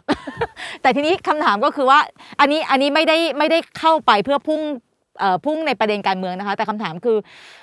จริง ๆ แล้วพักที่ควรจะยื่นมากที่สุด ไม่ใช่ภูมิใจไทยเหรอคะเพราะว่าภูมิใจไทยก็เป็นพักเป็นพักที่จะเป็นตัวแปรได้ทั้งความเป็นภูมิใจไทย ข่าวความสัมพันธ์ระหว่างพลเอกประยุทธ์กับคุณอนุทิน หรือแม้กระทั่งนะ ก็ภูมิใจไทยก็คุมสาธารณสุขอะ่ะคือภูมิใจไทยจะเป็นพักแรกที่จะไปยื่นหนังสือไหมคือก็อย่างที่อย่างที่เรียนฮะคือเรา เรายื่นทั้งห้าพักแล้วเรายื่นผ่านสื่อด้วยอืมเพราะว่าเราอยากจะรู้ว่าเอ่อคนที่มีหน้าตัดสินใจของพรรคการเมืองที่เป็นพรรคร่วมรัฐบาลเนี่ยเอ่อจะตอบสนองต่อข้อเสนอตรงนี้ยังไงถูกไหมฮะอ่าๆภูมิใจไทยเป็นหนึ่งในนั้นครับอ่าๆครับ ก็คือยื่นยื่นทุกพักนั่นแหละ ความหมายคือยื่นทุกพักนั่นแหครัละบนะคะ ทีนี้ สุดท้ายแล้วเดนขอหนึ่งท่านค่ะ พูดแทนทั้งหมดเลยค่ะ คือหลังจากนี้เนี่ยจะคุยการเสด็จน้ำเมื่อไหร่ยื่นข้อเรียกร้องจริงเนี่ยคือจะพิมพ์เป็นหนังสือแล้วก็ส่งไปหรือไปยื่นจริง ๆ หรือนี่แหละเป็นข่าวแล้วก็พอแล้วให้พักร่วมรู้ไว้ว่าจุดยืนของคนกลุ่มหนึ่งเป็นแบบนี้ ท่านใดก็ได้ขอปิดท้ายค่ะ ผมขอเสริมมานิดเดียวอะเดี๋ยวให้พี่ปิดให้พี่พี่ปิดดีกว่าครับผมคิดว่าในส่วนของพลังขับนี่พี่ว่าผมว่าพี่พี่คงคงจัดการเลยอยู่แล้วถูกไหมครับ แต่ในส่วนที่ผมแบบเออผมได้เพิ่งเข้ามาทีหลังเนี่ยมันเป็นส่วนของอีกกลุ่มหนึ่งที่เกิดขึ้นทีหลังเนี่ยก็คงเป็นเรื่องที่เราจะต้องรีบเร่งด่วนให้คุยให้มันเร็วที่สุด แล้วก็ดูซิว่าเราช่วยอะไรเพิ่มเติมในมุมมองของของสิ่งพอเราหลังกำหนด pinpoint ปัญหาได้กำหนดวิธีแก้ไขได้การช่วยเหลือและเยียวยา หรืออะไรก็ตามที่เรามีส่วนร่วมได้พอเสร็จแล้วเราก็เริ่มทำไป แต่ส่วนของพลังขับผมว่าเราเราไม่ได้ไม่ได้พูดเพื่อแบบว่า เอ้ย พลังขับมาร่วมกับเราสิแล้วเหมือนมา discuss กันใหม่สามข้อนั้นผมว่าอะไรที่ ริเริ่มมาเพื่อเจตนาที่ดีเขาเริ่มแล้วเริ่มออกไปเลยอ่าอันเนี้ยอยากคล a ฟายไว้ก่อนว่าไม่ได้ไม่ได้มาขัดแย้งกันตรงนี้อืมอืมแต่เรากำลังจะเฟอร์เตอร์มันไปอีกอืมมอะไรได้บ้างที่เราทำได้อีกในมุมมองอื่น เพราะว่าความหลากหลายมันสำคัญในในสังคมนี้ครับเราหลากหลายในความคิดถ้าเจตนาเราดี มันก็คงจะต้องมันคงจะได้เกิดพลังในรูปหลายรูปแบบเกิดขึ้นมาอืมของผมที่มาทีหลังผมขอสรุปของผมแค่นี้เองแต่ว่าเพราะว่าวันนี้ผมงานให้พี่ๆสองคนค่ะเพราะว่าพี่เริ่มมาก่อนแล้วมันมาไกลแล้วพี่ศึกษามาไกลมาก ผมก็เลยว่าของผมก็ขอเลยขอค่ะขอแทรกตรงนี้ไว้นิดนึงแล้วก็เป็นพี่ๆเลยค่ะครับผมผมผมจะสามสิบวิแล้วผมให้คุณชยุทธปิดแต่หน้าตาสวยงามที่สุด ของผมเองก็ก็จะคล้ายๆกันว่า คล้ายกับโอมแหละที่โอมพูดมาคือ อย่างมันมันมีภาคภาคอาชีพต่างๆนานาที่ไปยื่นมาหมดแล้ว ตั้งแต่ครั้งแรก ผมเองก่อนที่จะมารู้จักพลังคลับ ผมก็เดินดำเนินการหลาย ๆ อย่างไปเหมือนกันครับ ผมก็ยังทำต่อ ไม่ได้บอกว่าเราจะมาหยุดที่ตรงนี้เท่านั้นอืม แต่ว่าคำตอบของผมนะครับ ที่คุณจอมความถามค่ะว่าจะทำเมื่อไหร่แล้วผมทำทันทีเท่าที่ทำทำทันทีทุกเรื่องที่ทำได้ครับเพราะผมรอมาปีครึ่งแล้วครับค่ะครับผม220 วันความเจ็บปวดของลูกเต๋าเดอะร็อกผับนะคะอันนี้อันนี้อันนี้พาดหัวพาดหัวไม่ได้ให้ผมคนเดียว ใช่ใช่แอบแอบเพื่อนเพื่อนเดี๋ยวทัวร์ลงอีกๆอะปิดท้ายที่คุณชยุทธค่ะ ก็อย่างนี้ฮะก็ ตอบคำถามคุณจอมขวัญละกันก็คือว่าเดี๋ยววันสองวันเนี้ฮะก็ขึ้นอยู่กับตัวเลขที่เราได้เพราะว่าตอนนี้คือตัวเลขกำลังวิ่งไม่หยุดใช่ไหมฮะอืมก็คือว่าคนก็เริ่มคือมันกรไฟรัลพอสมควรแล้วแหละแล้วคนก็เริ่มลงชื่อมากขึ้น พอจำนวนเอ่อนิ่งเนี่ยเราก็ส่งให้สื่อครับ แล้วก็คงมีการแถลงนะครับอืมแล้วก็คงจะมีการส่งหนังสือฟิสิกอลเนี่ยก็คือส่งไปที่พักนั่นแหละแต่เราคิดว่าการยื่นผ่านสื่อนะจะเป็นวิธีที่ทำให้สาธารณชนได้รับรู้และเป็นพยานได้ดีที่สุดนะครับเอ่อ ในส่วนของมาตรการนั้นเราก็คงจะมีการเรามีการกำหนดมาตรการไว้แล้วว่า เรามีการกำหนดระยะเวลาว่าการตอบรับควรจะอยู่ใน time frame ที่เหมาะสมค่ะถูกไหมครับ ไม่ใช่แบบว่ารับแล้วก็หายไปเลยนะฮะค่ะแบบเพราะว่าเอ่อมีการสั่งว่าไม่ให้ประชุมกมทอะไรเงี้ยเราไม่เอาละเพราะเราเราเคยทำแล้วนะครับค่ะก็จะมีการกำหนดระยะเวลากันส่วนถามว่าถ้าไม่ได้รับการตอบรับ หรือได้รับการตอบรับเนี่ยจะมีการกระทำอะไรต่อไหม ถ้าได้รับการตอบรับเราก็จะมีการเอ่อรวมตัวกันต่อไปครับ อย่างเพราะอย่างที่พูดกันนะคือว่ากลุ่มอาชีพที่ได้รับการดูแลเนี่ยอ่าคือจริง ๆ ควรจะรวมตัวกันไว้ เพราะว่ามันเป็นเอ่อสิทธิของประชาชนโดยปกติที่มีสิทธิที่มีเสียงเลือกเอ่อที่มีสิทธิ์เลือกตั้งเนาะในการที่เราจะเอ่อต่อรองหรือว่ายื่นข้อเสนอกับรัฐบาลนี่เป็นเรื่องปกติของรัฐบาลประชาธิปไตยอืมทุกประเทศในโลกกลไกนะครับปกติเอ่อส่วนในส่วนที่เอ่อถ้าไม่ได้รับการตอบรับจะทำยังไง คือเราก็คงทำให้มั่นใจแหละว่าเอออย่างน้อยที่สุดเนี่ย เราก็คงไว้วางใจพรรคร่วมรัฐบาลเหล่านี้ไม่ได้ เพราะว่าเขาไม่ดูแลคน 28 ล้านคน อย่างน้อยที่สุดค่ะตามตัวเลขที่เราได้แจ้งไปซึ่งครับยังไม่ต้องตอบก็ได้ว่าจะทำยังไงต่อไปค่ะ เดี๋ยวพอรู้ทีละขั้นเราอาจจะได้คุยกันอีก แต่ขอครับผมแต่ขอให้ไม่ต้องคุยกันอีกไม่อยากเจอใช่ใช่ใช่คือไม่อยากเจอแล้วขอให้ไม่ต้องคุยเรื่องนี้อีกแล้วใช่คืแปลว่ามันเดินหน้าใช่ยังครับยังไงเบื้องต้นใช่ขอบถ้าคุณไม่ต้องคุยเรื่องนี้อีกแปลว่าทุกอย่างก็คงดีใช่ไหมคะขอโทษครับยังไงขอบคุณทั้งสามท่านนะคะ คุณลูกเต๋าคุณชยุทธแล้วก็คุณโอมเนี่ยฉันจำคุณสองคนได้แล้วว่าใครคือใครนะคะโอเคขอบคุณนี่ถ้าผมไว้หนวดอีกคนคงยุ่งเลยนะเนี่ย ขอบคุณทั้งสามท่านอีกครั้งหนึ่งนะคะ ขอบคุณวันนี้ที่แลคกรับเปลี่ยนกันนะคะ วันนี้สวัสดีค่ะ สวัสดีค่ะ ขอบคุณคขรัอบบคุณพี่ๆด้วยครับขอณมากสวัสดีขอนะบคุณคมารักบครับขอบคุณครับคุณผู้ชมเดี๋ยวพักกันสักครู่นะคะ เดี๋ยวช่วงหน้า วันนี้จริงๆตั้งแต่เมื่อวานเนี่ยเราพยายามที่จะขอสัมภาษณ์ทุกหน่วยงานที่เกี่ยวข้องเกี่ยวกับงบทหาร งบกลาโหม สุดท้ายได้ฝ่ายค้านค่ะ เดี๋ยวพักสักครู่ค่ะ กลับมาต่อค่ะคุณผู้ชมคะเมื่อสักครู่นี้สปอนเซอร์เราทั้งชื่อฟินทั้งแม็กเลยเหรอคะโอ้ทั้งฟินทั้งแม็กเลยนะคะคุณคะอะเราได้เราได้คุยกับคนเดียวค่ะคุณผู้ชม เดี๋ยวบอกก่อนนะคะ ขั้นตอนก็คือว่าจริง ๆ เราติดต่อทางรัฐมนตรีช่วยกลาโหมนะคะ เพราะว่าท่านเป็นคนที่ชี้แจงในสภานะคะ เอ่อก็พยายามมาอยู่เนิ่นนานยังไม่รับสายนะคะ แล้วก็โฆษกทบนะคะโฆษกทบยังไม่รับสายจนถึงตอนนี้นะคะ เราคุยกับรองโฆษกทบนะคะ ก็บอกว่าให้เป็นเอ่อส่วนงานของสภาก็คือรัฐมนตรีช่วยที่เป็นคนชี้แจงนะคะ เราคุยกับทางทีมของโฆษกกองทัพเรือนะคะ ซึ่งณเวลานี้ก็คือว่าท่านไม่สะดวกใช่ไหมคะใช่ไหมอ่า ไม่ได้สะดวกนะคะไม่ได้สะดวกที่จะตอบคำถามแต่อย่างไรก็แล้วแต่เนี่ยจากคำตอบทั้งหมดของแขกรับเชิญที่เราพยายามจะจะขอให้หน่วยงานที่เกี่ยวข้องกับตัวงบประมาณที่ว่านี้นี่นะคะก็คืออยู่ในร่มของกลาโหม ได้พื้นที่ในการพูดคุยกันก็คือไม่สะดวกทุกท่าน สุดท้ายเฮ้ยเราคุยกันกับสสพักก้าวไกล คุณวิโรธลักษณาอดิศรสวัสดีค่ะสสวิโรธสวัสดีค่ะดิฉันไม่ค่อยอยากคุยกับคุณวิโรธเลยอะเอาจริงนะ ดิฉันไม่ได้ยินเสียงคุณวิโรธทีมงานได้ยินเสียงคุณวิโรธไหมคะอ่าขอขออีกทีหนึ่งค่ะคุณวิโรธคะลองเช็ค อ่า ไม่ได้ยินเสียงนะยังไงให้ลองให้ลองถอดหูฟังก่อนให้ยังไงคะเมื่อสักครู่นี้ไม่มี เดี๋ยวนะคะ สักครู่นะคะ คุณวิโรธลองลองอีกทีได้ไหมคะทำไมไม่ได้ยินเมื่อสักครู่นี้ได้ยินใช่ไหม ไม่ได้ยินค่ะคุณวิโรธยังไงเราต่อไปใหม่ไหมคะ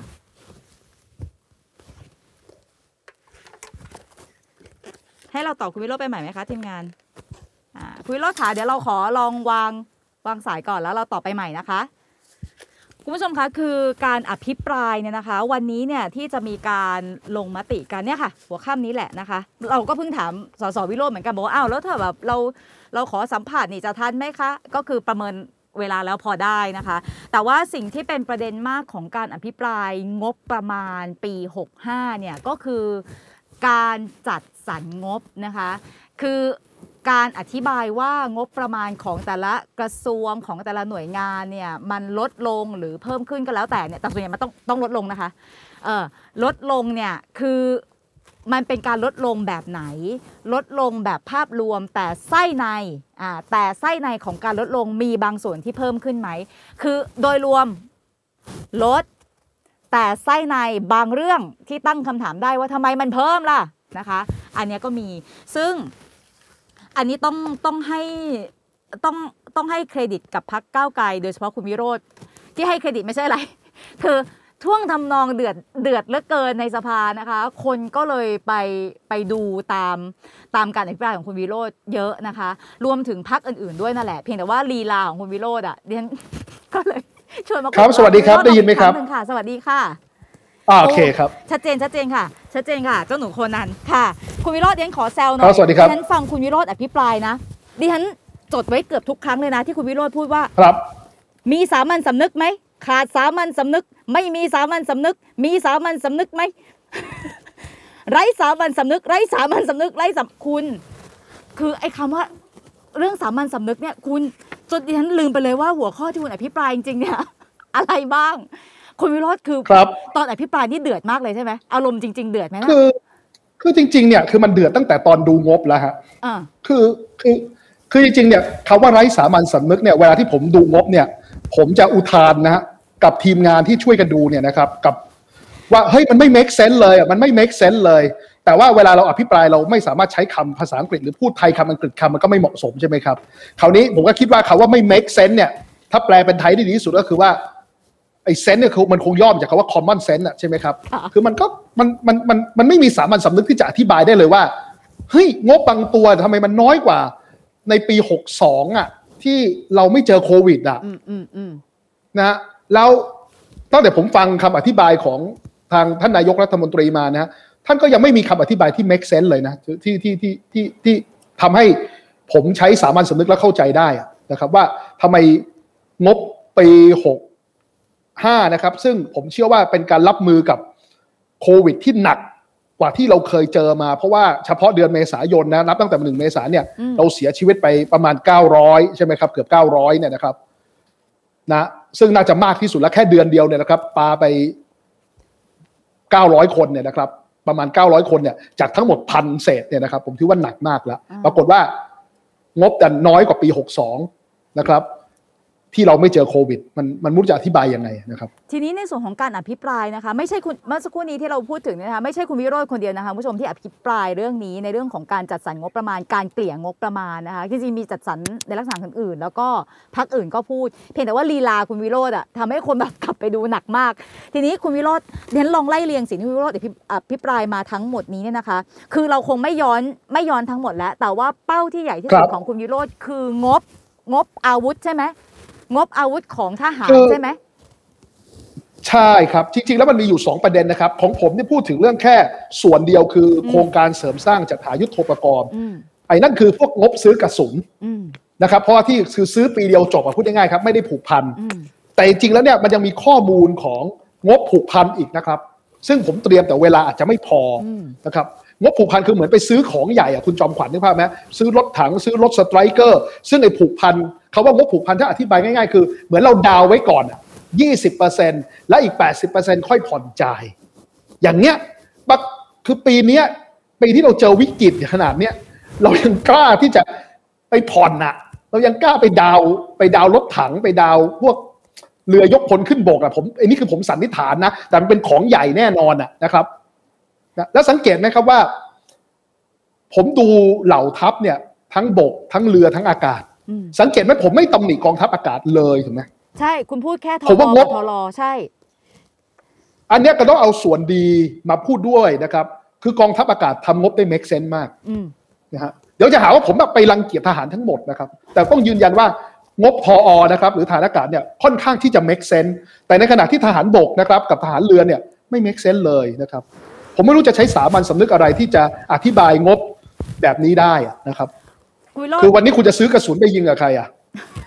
ไม่แต่ว่าแต่ว่าคำชี้แจงของรัฐมนตรีช่วยอะคือถ้าฟังอย่างแบบฟังแบบพยายามเข้าใจก็เข้าใจได้นะ คือเอ้ยของแบบนี้มันไม่ใช่เกิดสงครามแล้วอยู่ดีก็คือสั่งออนไลน์มาได้นี่คุณวิโรจน์มันต้องเตรียมสิเอ้า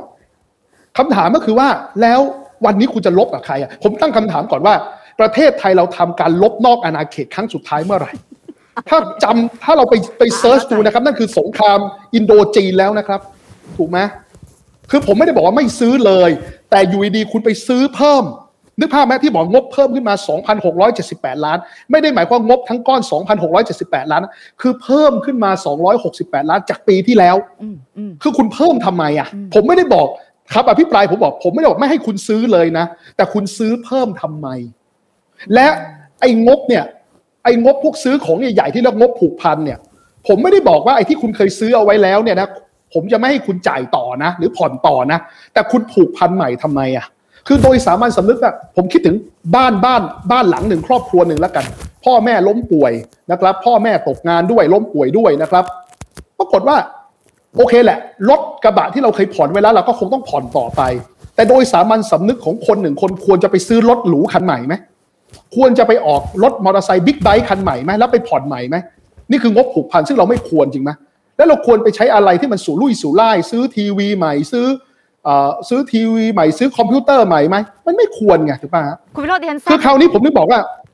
ครับเชิญขออนะภัยขออภัยค่ะเอาให้จบเอาให้จบก่อนเชิญค่ะขออภัยค่ะ คือคือสุดท้ายคือ คือผมสรุปก็คือ ผมไม่ได้บอกว่าห้ามซื้อเลย แต่ผมถามว่าคุณซื้อเพิ่มทำไม แล้วคุณไปก่องบผูกพันใหม่ทำไม ในสถานการณ์แบบนี้ อ่าเนี่ย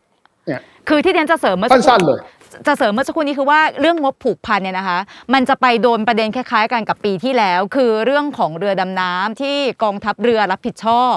แล้วก็จะมีคำอธิบายอืมว่า เอ้ยก็มันทำไว้แล้ว มันไม่ได้เพิ่งทำปีที่แล้ว มันไม่ได้เพิ่งทำปีนี้ถูกไหมคุณ ทีนี้คำถามก็คือว่าคุณวิโรจน์ก็อธิบายชุดเดิมใช่ไหมก็คือว่าก็ก็ซื้อก็ไม่ว่า แต่อย่าลืมว่ามันมีทั้งสองทางเลือกคือเลื่อนไปหรือสองยกเลิกยังได้เลยด้วยเหตุผลที่มันเกิดทั่วโลกตอนนี้ คุณยังยืนยันชุดชุด การแย้งของคุณอันนี้อยู่ชุดไหมความคิดคะเดิมอ่าและและสิ่งที่ทำคราวนี้เนี่ยสั่ง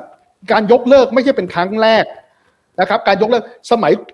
คุณชวนเป็นนายกก็เคยยกเลิกการซื้อเครื่องบิน F18 มาแล้วอืมนะครับ คือมันคือมันดูตามสถานการณ์นะครับตอนนี้บ้านยากจนน่ะ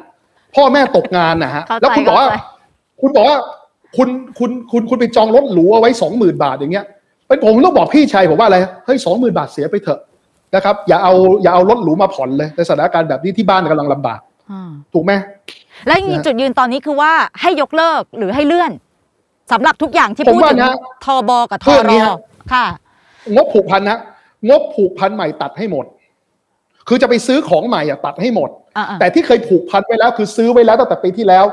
อะไรที่ยังส่งมอบไม่ครบให้เลื่อนจ่ายออกไปก่อนอ่าคือมันไม่ make sense ถูกไหมฮะ ถ้าเกิดปรากฏว่าการส่งมอบเนี่ย เราบอกเราบอกว่าเขาจะต้องส่งมอบกี่เปอร์เซ็นต์แต่เขาส่งมอบไม่ได้ตามเป้าเราก็ควรเลื่อนการจ่ายไปก่อนถูกไหมอ่าอ่าเราต้องดูเปอร์เซ็นต์การส่งมอบเขาด้วยครับนึกภาพไหมฮะซึ่งเดี๋ยวเนี้ยต้องไปดูในชั้นอนุกรรมาธิการ ว่าอะไรเลื่อนได้อะไรเลื่อนไม่ได้ คือถ้าเกิดอะไรที่เขาตัวซัพพลายเออร์เนี่ยเขาส่งมอบได้ตามสัญญาแล้วเราก็ต้องจ่ายถูกไหมมันเราเลี่ยงไม่ได้นะเพราะสัญญาทำเอาไว้ แต่ถ้าเกิดซัพพลายเออร์หรือ subcontractor เนี่ยหรือผู้ส่งมอบเนี่ยเขาส่งมอบไม่ได้ตามแผนสมมติเนี่ยนะฮะหรือ เปอร์เซ็นต์ความคืบหน้าเนี่ยยังไม่ได้ตามแผนเราก็เลื่อนการจ่ายไปก่อนได้ตามสัดส่วน ซึ่งตรงนี้เดี๋ยวต้องไปให้ดูอีกทีในชั้นอนุกรรมาธิการเดียนแต่ผูกพันใหม่เนี่ยตัดให้หมดเลยเดียนถามแบบเข้าเข้าไปที่แบบเฉพาะเลยนะคะ เรือดำน้ำเนี่ยคุณวิโรจน์ในฐานะฝ่ายค้านอะจุดยืนของคุณวิโรจน์ในการเรียกร้องคือ ยกเลิกหรือก็แค่เลื่อนเหมือนกัน ตอนนี้เข้าใจว่าเขาเลื่อนนะฮะอ่าแต่จริงๆผมคิดว่า ผมคิดว่าเท่าที่ในพักเก้าวไกลคิดว่าไม่มีความจำเป็นเลย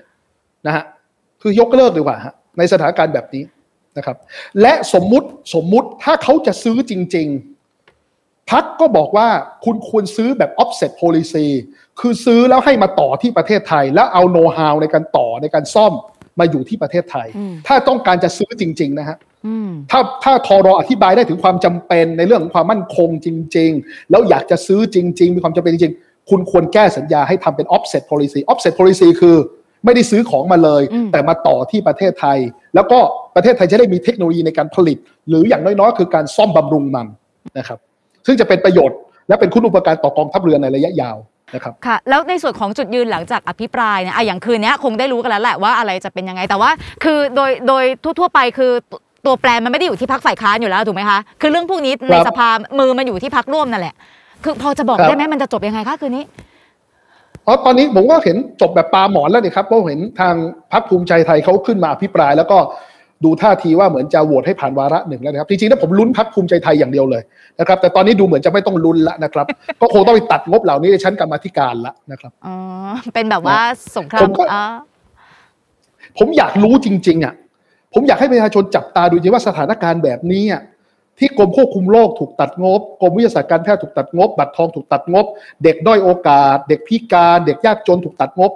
เขายังจะกล้าซื้อของใหญ่ๆ ซื้อรถถังยานไอ้รถถัง ซื้อรถยานเกราะซื้อเรือดำน้ำซื้อกระสุน ไม่ซึ่งไม่รู้จะมายิงกับใคร ต้องเรียกว่าซื้อกระสุนเพิ่ม ซึ่งไม่รู้จะมายิงกับใคร ประชาชนจะยอมเหรอ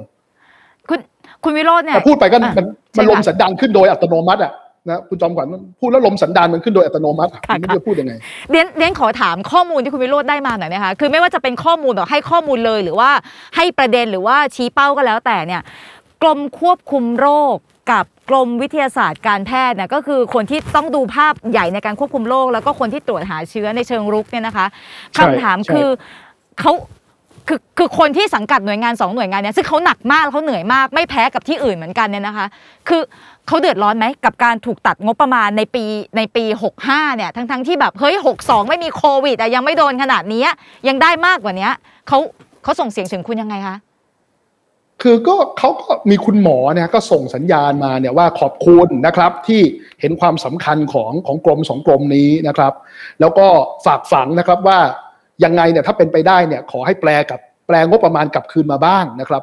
นะฮะซึ่งอันนี้ก็ต้องไปไปฝากความหวังไว้ที่ชั้นกรรมาธิการแหละเพราะว่าพอไปตัดงบอย่างอื่นมาเช่น ถ้าเกิดไปตัดงบทหารมาได้ ก็จะได้อาจจะมาพิจารณาแปลคืนให้กับหน่วยงานที่จำเป็นนะครับ ซึ่งเนี้ก็ต้องฝากไว้ที่กรรมาธิการนะครับคุณวิโรจซึ่งน์ก็ต้องคงต้องดำเนินการภายใต้กรอบของรัฐธรรมนูญอีกทีหนึ่งนะครับ เรียนถามแบบประเมินนะคะ ถามแบบประเมินซึ่งอาจจะผิดก็ได้นะคำว่าประเมินคือพยากรณ์ได้ไหมว่าเออพอผ่านวาระหนึ่งไปแล้วเนี่ยมันจะเกิดการเปลี่ยนแปลงขึ้นจริง ๆ ในในไส้ของงบประมาณปี 65ไหมเช่น โอเค ทหารเขาเห็นว่ามีเสียงจากพรรคฝ่ายค้านอ่ามีเสียงประชาชนบางส่วนตอบรับเนี่ยคือมันจะทำให้งบ ของไม่ว่าจะเป็นทบหรือว่าทรก็แล้วแต่เนี่ยปรับลดลงมาได้ แล้วก็เอามาโปะไอ้ตรงที่มันขึ้นกับงานเกี่ยวกับโควิด กับของสาธารณสุขอะค่ะ ผมว่าเลื่อนเนี่ยนะครับ คือถ้าเกิดเท่าที่ผมเคยเป็นกรรมาธิการงบประมาณในปี 63เนี่ยนะครับ แล้วก็ได้เข้าไปร่วมพิจารณาในเอ่อร่วมเข้าไปสังเกตการณ์ในในในอนุอนุที่เขาตัดงบกองทัพกันเนี่ยนะครับ ผมคิดว่าการเลื่อนเนี่ยเลื่อนจ่ายเนี่ยนะครับอยู่ในวิสัยที่เป็นไปได้อืมแต่การตัดไม่ให้ซื้อเนี่ย ผมว่า ผมว่าปีนี้จะดุเดือดอะนะครับ ทุกทีก็ทุกทีนี่ต้องยอมรับจริง ๆนะครับ ว่าฝ่ายรัฐบาลก็จะยกมือยอมให้ทหารซื้ออะนะครับอืมแต่ผมว่าปีเนี้ยดุเดือดมาก เพราะว่า ถ้าคุณยกมือนะครับแล้วมันต้องมีข่าวมาแน่นอนว่าพักไหนยกมือ ให้ทหารซื้อกระสุนพักไหนยกมือ ให้ทหารซื้อรถรถยานเกราะผมว่าคุณต้องมีในฐานะผู้แทนราษฎรคุณต้องมีคำตอบให้กับประชาชนนะถูกไหมฮะแล้วผมว่าผมคุยกับสสฝ่ายรัฐบาลหลายคนที่เป็นอดีต กรรมาธิการเก่านะครับ ทุกคนก็บ่นนะครับว่า กลัวที่จะอธิบายกับประชาชนในพื้นที่ไม่ได้นะครับนี่ก็คือผมคิดว่าดุเดือดอะปีเนี้ยนะครับเขาดุเดือดอะเขาเขาเขาบ่นกับคุณวิโรจน์แล้ว คุณวิโรจน์คิดว่าเขายกมือแบบไหนอะคะผมว่าสุดท้ายทุกคนเนี่ยถ้าเกิดเราเราตระหนักถึงความเป็นผู้แทนราษฎรนะคุณจอมขวัญเพราะอย่าลืมนะครับ ต่อให้คุณจะมีใบสั่งมามีมติพักอะไรมาสุดท้ายคุณต้องกลับไปอธิบายให้กับประชาชนอ่าที่กำลังตกทุกข์ได้ยากถูกไหมครับ แล้วสถานการณ์วันนี้เรายังมองไม่เห็นแสงสว่างในปลายอุโมงค์เท่าไหร่เลยนะครับนะฮะคราวนี้เนี่ยพอมันเป็นอย่างนี้เนี่ยถ้าเกิดยังไปซื้อพวกของสุรุ่ยสุร่ายแบบนี้ที่ไม่ที่มันไม่จำเป็นน่ะนะครับ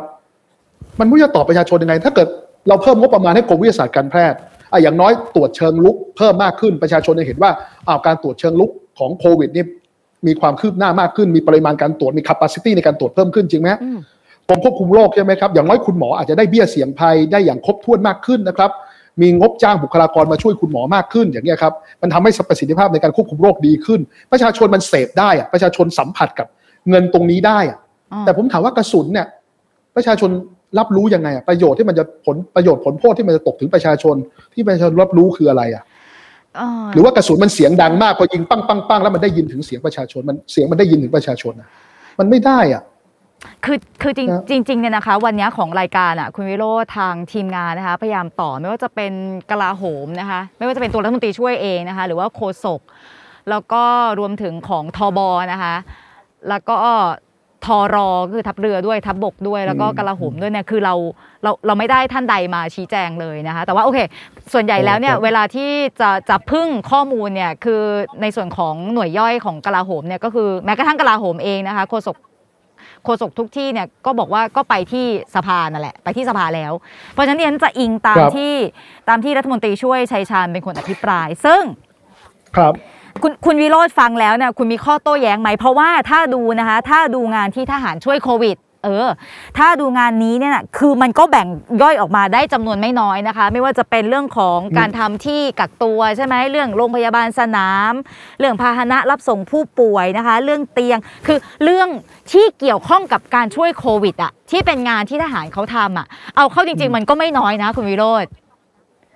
ครับแล้วผมไปตัดงบของโรงพยาบาลภูมิพลไหมผมไปตัดงบของโรงพยาบาลสมเด็จพระปิ่นเกล้าไหมผมไปตัดงบของ โรงพยาบาลในสังกัดพระมงกุฎเกล้าไหมไม่ไม่ คือถ้าอะไรที่เป็นเรื่องโรงพยาบาลผมไม่ตัดเลยเห็นไหมอ่าอ่า แต่ผมถามว่าแล้วมันเกี่ยวอะไรกับกระสุนน่ะ มันเกี่ยวอะไรกับยุทโธปกรณ์ล่ะ มันเกี่ยวอะไรกับงบผูกพันที่คุณจะไปซื้อรถถังรถยานเกาะเรือดำน้ำเรือยกพลขึ้นบกอะมันเกี่ยวอะไรพวกนี้มันทำไมฮะ คุณคุณจะเอาเรือยกพลขึ้นบกไปไปไปลำเลียงคนป่วยโควิดเหรอคุณจะเอาเรือดำน้ำไปขนผู้ป่วยโควิด คุณจะคุณจะเอาผู้ป่วยโควิด ไปกักไปกักโรคในเรือดำน้ำเหรออมคือมันคือมันคืออย่างนี้ฮะ ผมไม่ได้บอกว่าจะต้องตัดงบกลาโหมเป็นศูนย์บาทนะอืมคืออะไรที่จำเป็นนะครับ ผมผมก็เห็นสมควรให้มีต่อไป แต่มันเราพบสิ่งที่มันไม่จำเป็นไงแล้วอย่างนี้คุณจอมขวัญผมอธิบายอย่างนี้ดีกว่าไอการตัดงบกลาโหมระดับแบบสิบยี่สิบเปอร์เซ็นเนี่ยเราเคยทำมาแล้วนะครับ ต้มยำกุ้งปีสี่หนึ่งตัดงบไป 21.2เปอร์เซ็นจาก 97,000 ล้านเนี่ยปีในปี 41เนี่ยปี 42เนี่ยตัดเหลือ 77,000 ล้าน ตัดไป 20,000 ล้าน วิกฤตแฮมเบอร์เกอร์ ปี 52 งบกลาโหมอยู่ที่แสนเจ็ดหมื่นล้านนะครับปี 53 ถูกตัดไป 16,125 ล้าน เหลือ 1 0 0 0 0เหลือ 154,000 ล้าน ตัดไป 9.5%แต่ปีนี้วิกฤตการโควิดครับ ทั่วโลกเจอระบาดกันหมด ปี 64 214,000 ล้าน ปี 65 203,000 ล้าน ตัดไปแค่ 11,000 ล้านเท่านั้นตัดไปแค่ 5.2%คือมันไม่มันไม่ make sense อะถูกไหมฮะ และเราเคยตัดมาแล้ว เพียงแต่ว่าสองรัฐบาลในข่าวต้มยำกุ้งเป็นรัฐบาลประชาชน ที่ไม่ได้เป็นรัฐบาลในระบอบประชาธิปไตยที่มาจากการเลือกตั้งประชาชนโดยสมบูรณ์ ไม่ได้เป็นรัฐบาลที่มาจากการสืบทอดอำนาจของเผด็จการเท่านั้นเองอะ อะแล้วแต่คุณแต่ทีแล้วแต่คุณจะนิยามแต่ทีเนี้ยประเด็นก็คือว่า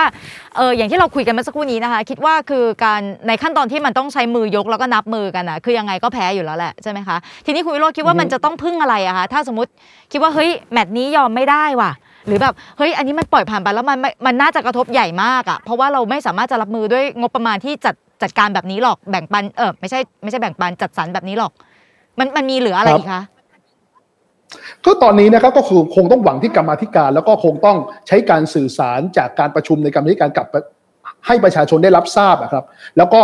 อาศัยประชาชนเนี่ยในการช่วยเรียกร้อง ช่วยกันติดตามตรวจสอบนะครับ ผมเชื่อว่าโดยวิสัยของความเป็นสมาชิกสภาผู้แทนราษฎร ไม่ว่าจะสังกัดพรรคใดเนี่ย ทุกคนแคร์ความรู้สึกของประชาชนหมดนะครับอ่าถ้าเกิดประชาชนช่วยกันเรียกร้อง ช่วยกันกดดัน ช่วยกันเอ่อ ส่งเสียงของตัวเองออกมาเนี่ยผมเชื่อว่าสมาชิกสภาผู้แทนราษฎรเนี่ยจะมีผมเรียกว่าจะมีพลังมีลุกขึ้นอะมีจิตสำนึกอะไม่ว่าจะอยู่พักใดเนี่ยนะครับในการที่จะตัดงบประมาณของกองทัพในส่วนที่ไม่จำเป็นลงให้มากที่สุดเท่าที่จะทำได้นะครับผมเชื่ออย่างนั้นนะในเพราะหลายหลายๆครั้งก็เกิดในในชั้นกรรมาธิการแล้วนะครับอืมมันมีมันคือมันมีปรากฏการณ์เหมือนกันนะครับที่เกิดขึ้น ในนะครับในส่วนของงบประมาณปี 65 นะคะดิฉันขอใช้คำง่ายๆ คืองบทหารที่เราพูดถึงทั้งหมดนี้เนี่ยนะคะ ที่คุณวิโรจน์ตั้งข้อสังเกตว่างบทหารใช่โดยรวมคือปรับลงใช่เหมือนกับที่นายกพูดเหมือนกันนะคะ แต่ว่าบางอย่างที่มันรวมแล้วมันปรับลดเนี่ยมันมีบางอย่างที่ตั้งคำถามได้ว่ามันปรับขึ้นก็อย่างที่บอกไปเช่น ยุทโธปกรณ์ต่าง ๆ โดยเฉพาะทัพบบกกับทัพเรือ แล้วคุณครับวิโรจน์ก็เปรียบเทียบว่า อะอย่างเมื่อสักครู่นี้เราพูดถึงกรมควบคุมโรคกรมวิทยาศาสตร์การแพทย์ แต่ว่าพูดถึงกลุ่มบุคคลด้วยไม่ว่าจะเป็นเด็กยากจน กองทุนเสมอภาคการศึกษาอืมสพทเรื่องลดการครับเหลื่อมล้ำเด็กด้อยโอกาสการศึกษาเด็กพิการงบคืองบต่างๆเหล่านี้คือกระทรวงกระทรวงหรือหน่วยงานที่ดูแลกลุ่มคนเหล่านี้เขาเดือดร้อนบ้างไหมคะ หรือแม้แต่รัฐมนตรีซึ่งดูแลหน่วยงานที่ดูแลเรื่องพวกเนี้ยที่เป็นพรรคร่วมรัฐบาลอะเขาเดือดร้อนเหมือนคุณบ้างไหมอะ โอ้ต้องคืออย่างนี้ฮะผมคุยกับคนที่ดูแลในเรื่องของเด็กยากจน เอาว่ากสศเนี่ยนะเป็นหน่วยงานภายใต้นายกรัฐมนตรีด้วยนะ หลายคนอาจจะเข้าใจผิดนะคิดว่ากองทุนเอ่อกองทุนเพื่อความเสมอภาคทางการศึกษาอยู่กับกระกระทรวงศึกษาธิการนะไม่ใช่นะ จริง ๆ อยู่ภายใต้นายกรัฐมนตรีเลยนะอ่าแล้วข้อมูลเนี่ยแล้วเงินกองทุนที่เขาเอาไปทำเลยรู้ไหมฮะเขาจะไปอุดหนุนนะครับ เด็กยากจนและเด็กยากจนพิเศษ ที่สมาชิกในครัวเรือนของเขาเนี่ย มีรายได้เนี่ยนะครับ ไม่ไม่ถึงสามพันบาทต่อเดือนอะ คือเขาจนอะ คือไม่ใช่ว่าเรียนฟรี แล้วเขาจะอยู่ได้เพราะเด็กเหล่านี้เขาต้องมีเงินพวกค่าอุปกรณ์การเรียนเขาไปอุดหนุนเรื่องค่าอาหารค่าเดินทางอ่ากับเด็กเหล่านี้ค่ะนะครับ เนี่ยแล้ววันนี้ด้วยโควิดเนี่ยเด็กยากจนเพิ่มขึ้นเนี่ยประมาณสองแสนคนนะล้านแปดแสนคนเนี่ยหลุดมีโอกาสหลุดออกจากนอกระบบการศึกษา แล้วถ้าเราปล่อยแล้วในสองแสนคนที่เพิ่มขึ้นเนี่ยเกือบแสนห้าหมื่นคนเป็นเด็กอนุบาลน่ะ แล้วถ้าเกิดเราปล่อยให้เด็กกลุ่มนี้เนี่ยหลุดจากระบบการศึกษาตั้งแต่วัยเยาว์แบบนี้ แล้วอีกสิบห้าอีกยี่สิบปี เด็กเหล่านี้จะโตขึ้นมาเป็นประชากรในวัยแรงงาน เขาจะเป็นพลโลกเป็นพลเมืองที่แข่งกับพลโลกอื่นได้ยังไงอะถ้าเราปล่อยให้เด็กกลุ่มนี้ไอ้สองแสนคนที่เพิ่มขึ้นมาแล้วเป็นแสนห้าเนี่ยเป็นเด็กอนุบาลเนี่ยเขาหลุดออกจากระบบการศึกษา หรือเขาเสียโอกาสในการพัฒนาตัวเองอะผมไม่เข้าใจว่าเขาคิดยังไงอะแล้วเงินตรงนี้ก็ไม่พออยู่แล้ว แล้วก็ไปตัดเขาอย่างเงี้ยแล้วกสศแปลกนะครับ กองทุนเพื่อความเสมอภาคทางการศึกษาถูกตัดทุกปี และต้องใช้พลังของกรรมาธิการในการแปลงบคืนให้เขาทุกปี ผมไม่เข้าใจว่าหัวจิตหัวใจคนที่ไปตัดเขาเนี่ยไปไปทำเพื่ออะไรอะแล้วนี่เรื่องนี้เรื่องจริงเลยนะอ่าที่คุณวิโรจน์ยกตัวอย่างคือกองทุนหนึ่งนะคะ ซึ่งสังกัดสำนักนายกถูกไหมคะสังกัดผมก็จะว่าสังกัดนายกเลยอ๋ออ๋อมาสังกัดนายกรัฐมนตรี สังกัดนายกเลย ทีนี้ในหน่วยงานน่ะหน่วยงานที่ดูแลเรียนเป็นภาพใหญ่นะคะ คือลักษณะการสังกัดภาพใหญ่ครับ ที่เน้นไปที่การศึกษา หรืออาจจะเป็นกลุ่มบุคคลก็แล้วแต่เออเขาได้มีการแลกเปลี่ยนไหมเดินเจอกันดื่มกาแฟอะไรที่แบบสภาอะไรไหมว่าคืออย่างนี้ฮะตัวกระทรวงสาธารณการเนี่ย ผมว่า ผมผมว่าเขาเสียใจแหละ แล้วก็ทุกคนก็เสียใจแหละนะครับที่เด็กด้อยโอกาสกับเด็กพิการเนี่ยถูกตัดงบจำนวนเด็กเพิ่มขึ้นนะครับ แต่งบกลับลดลง และงบต่อหัวลดลงเมื่อเทียบกับปี 62 ก่อนเจอโควิดด้วย แต่อย่างนี้ครับเป็นกระทรวงที่จะโทษรัฐมนตรีท่านใหม่ ก็คงจะไม่ได้อันนี่ผมต้องแฟร์ๆกับท่านนะเพราะท่านเพิ่งเข้ามาจริงไหมแต่งบเนี่ยมันทำเกือบเสร็จแล้วอืมนะครับท่านแทบจะไม่ได้มีส่วนในการปรับปรุงงบเลยนะครับมันเหมือนกับกระทรวงที่มีการเปลี่ยนรัฐมนตรีกลางกลางคันน่ะนึกภาพไหมครับ แล้วมันก็สุญญากาศอยู่ช่วงหนึ่งอะครับรัฐมนตรีท่านใหม่ที่มา ก็อาจจะไม่ได้มีส่วนร่วมในการทำงบ มันก็เหมือนกับว่า มันก็เลยต้องรับสภาพแบบเนี้ยแต่คำถามคือ พอมันรับสภาพแบบนี้ พอรัฐมนตรีเปลี่ยนกลางคัน ก็ต้องถามไปถึงว่า แล้วหัวหน้ารัฐบาลเนี่ยที่จะมาดูตรงนี้ให้อะระหว่างที่จะโปรดเกล้าให้มีรัฐมนตรีใหม่อะก็คือนายกรัฐมนตรีจริงไหมอืมหรือรัฐมนตรีช่วยท่านอื่น ๆ จริงไหมแล้วทำไมไม่มีใครมาดูตรงนี้เลยล่ะ ว่าคุณปล่อยให้ให้เด็กด้อยโอกาส เด็กยากจนนะครับ เด็กพิการเนี่ยถูกตัดงบลงไปได้ยังไงอะ แล้วจะดูแลเด็กเหล่านี้ยังไงอะอันอันนั้นอะคือเด็กด้อยโอกาสเนี่ย ถ้าเด็กด้อยโอกาสขาดการดูแลนะเขาก็จะด้อยโอกาสไปยังไปไปวันยังค่ำอะอืมเขาก็จะกลายเป็นผู้ใหญ่ที่ด้อยโอกาสอะ แล้วสุดท้ายแล้วการพัฒนาคนของประเทศนี้ เราจะไม่มีปัญหาในระยะยาวเหรอแล้วมันจะไม่กระทบกับขีดความสามารถในการแข่งขันของประเทศในระยะยาวเหรออืมเรามองไกลๆดิครับ ถูกไหมฮะเรามองกระทรวงสาธารณสุขไม่ใช่แค่การให้การศึกษาแต่เรามองว่าเป็นคือคือกระทรวงพัฒนาคนสิใช่ไหมฮะ เรียนเข้าใจเรื่องของการจัดทางงบประมาณนะคะในเรื่องของการระหว่างเปลี่ยนตัวรัฐมนตรี แต่อันอันนั้นไม่เท่าไหร่ แต่ทีเนี้ยคือหลังจากนี้ไงคือหลังจากนี้คุณเข้ามาดูแล้วอะคุณเห็นงบแบบเนี้ยคือการที่จะตัดสินใจไม่ว่าจะเป็นตัวคุณพักคุณนโยบายของพักคุณสสสังกัดพักคุณอะคือยังไงก็คือยังไงสงครามแบบว่าปาหมอนใส่กันอย่างเงี้ยเหรอ คือผมคิดว่าตอนนี้เนี่ยผมคิดว่าตัวรัฐมนตรีนะครับที่ที่เป็นเจ้ากระทรวงอะครับ แล้วก็ก็ต้องทำงานอย่างหนักแล้วล่ะนะครับ แต่วันเนี้ยมันมันมันมันคือคือคือมันพ้นจากมติครมแล้วอืมคราวนี้ก็ต้องหวังพึ่งคณะกรรมาธิการพิจารณาร่างงบประมาณแล้วในพักร่วมรัฐบาลเองนี่แหละ ที่จะต้องไปตัดงบประมาณส่วนที่ไม่จำเป็น ซึ่งน่าจะเป็นกองทัพแล้วล่ะ เพื่อหาเงิน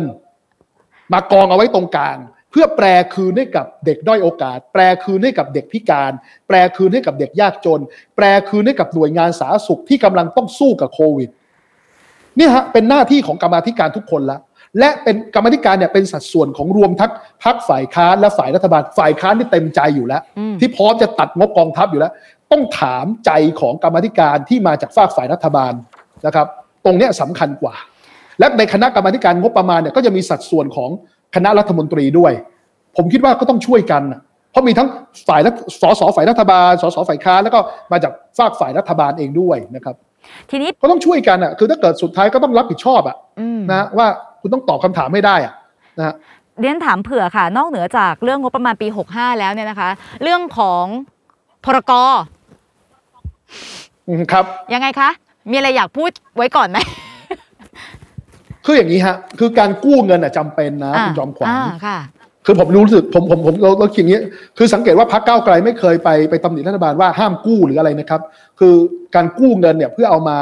เอ่อเยียวยาเอามา เอามาฟื้นฟูเศรษฐกิจเอามาเอ่ออุดหนุนทางด้านงบสาธารณสุขเนี่ยนะครับ มันจำเป็น แต่เพียงแต่ว่าเราต้องดูประเมินผลเนี่ยครับว่าไอ้หนึ่งล้านล้านเนี่ยก่อนจะกู้เพิ่มห้าแสนไอ้หนึ่งล้านเนี่ยหนึ่งล้านล้านที่กู้มาเนี่ยเขาทำอะไรบ้าง ส่วนใหญ่เงินเอาไปเยียวยา อืม แต่พองบที่กันเอาไว้สำหรับสาธารณสุข 45,000 ล้าน เบิกจ่ายไปแค่ เข้าใจประมาณสัก7,000 ล้านเศษ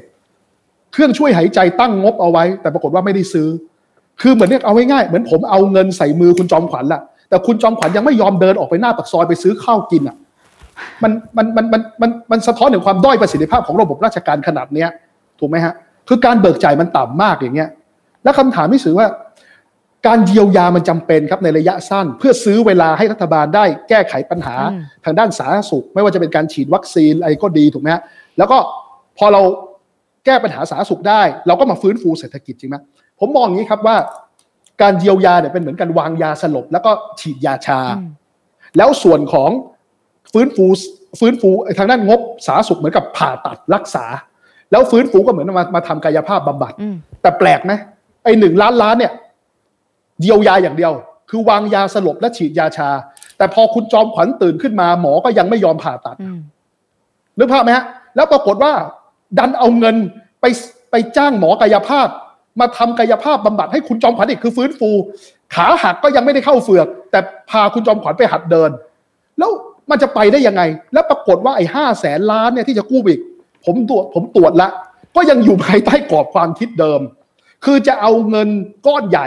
มาเยียวยาอีก ก็คือจะมาวางยาสลบคุณจอมขวัญอีกรอบหนึ่งจะฉีดยาใช้คุณจอมขวัญอีกรอบหนึ่งแต่ผมก็ห่วงว่าถ้าเกิดคุณคิดเหมือนเดิม คุณจอมขวัญจะตื่นขึ้นมาโดยที่ขาที่หักก็ยังไม่ได้เข้าเฟือกอืมแล้วเขาก็จะพาคุณจอมขวัญไปหัดเดินเหมือนเดิม แล้วอาการก็จะหนักกว่าเดิม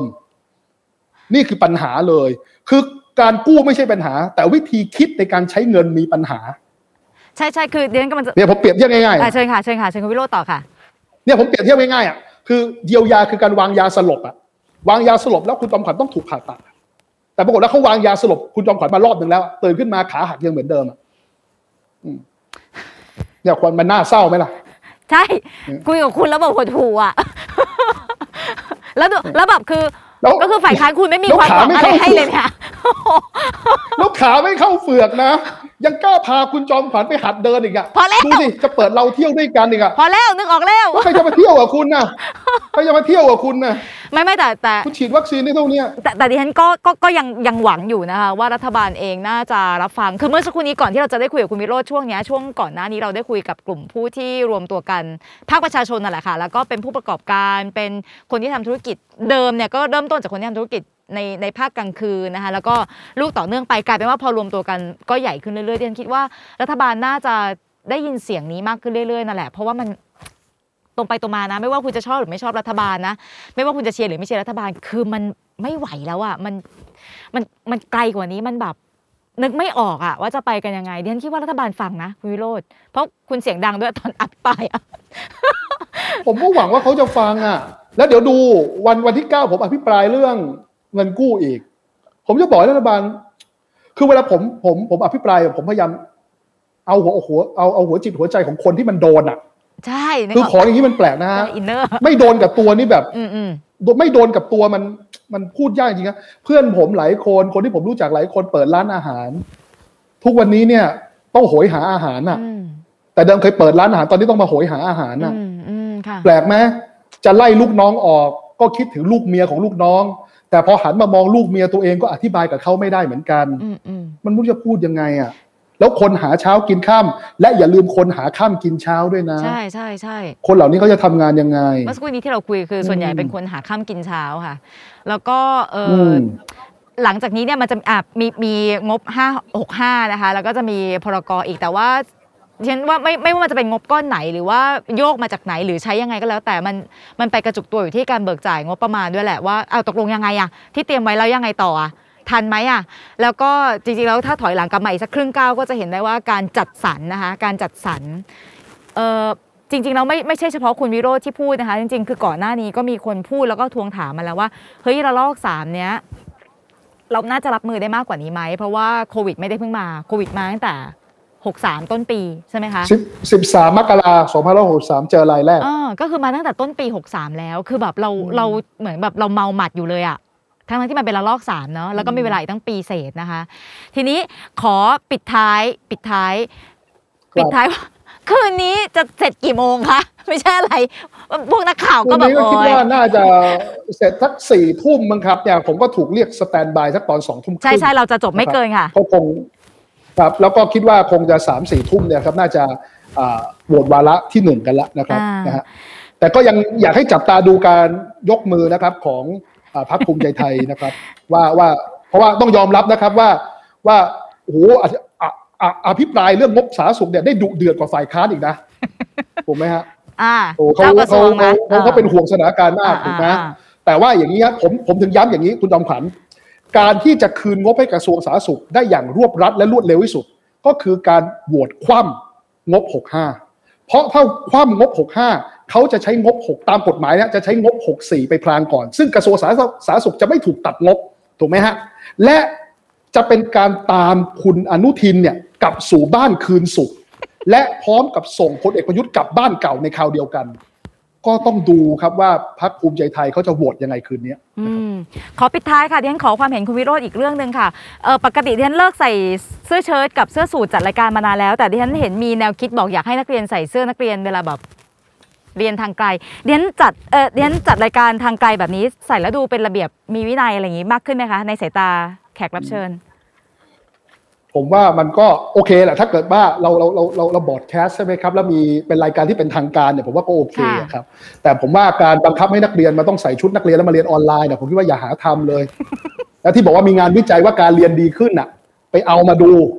ว่าเขาทำงานวิจัยอะไรขอชื่อผู้วิจัยด้วย และใช้ระเบียบวิธีวิจัยยังไง ผมอยากจะดูในรายละเอียด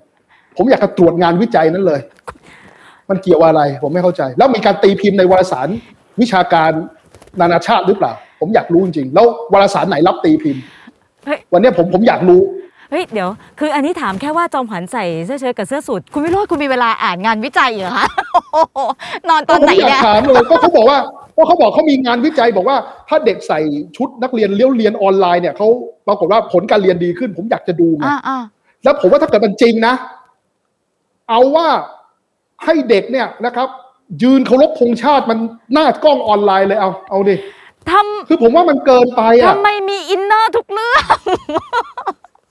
คือคือผมว่าเนี่ยคือคุณคุณจอมขวัญคุณสังเกตว่ามันเป็นเรื่องที่แบบ ไม่ต้องมาถามผมก็ได้อะ มันมันเป็นเรื่องแบบ common sense อะ สามัญสำนึกอะ ผมไม่รู้จะอธิบายยังไงอะมัน ผมเลยบอกอย่าหาทำเลยแบบพูดแล้วผมก็ต้องลมสันดานขึ้นอย่างเงี้ยเออใช่ไหมไหนๆคุณวิโรจน์พูดถึงแบบว่าสามัญสำนึกเนี่ย คุณเชื่อไหมว่าตอนที่ดิฉันจดโน้ตการ การอภิปรายของคุณดิฉันให้หน้าหนึ่งเลยนะคะ ในการนับว่าคุณใช้ประโยคที่เกี่ยวกับสามัญสำนึกเท่าไหร่ เยอะมากเลยโอ้ผมต้องอ่าผมต้องย้ำให้ทุกคนเข้าใจไงฮะนี่คือ punchline ของผมเลยเออเออเพราะผม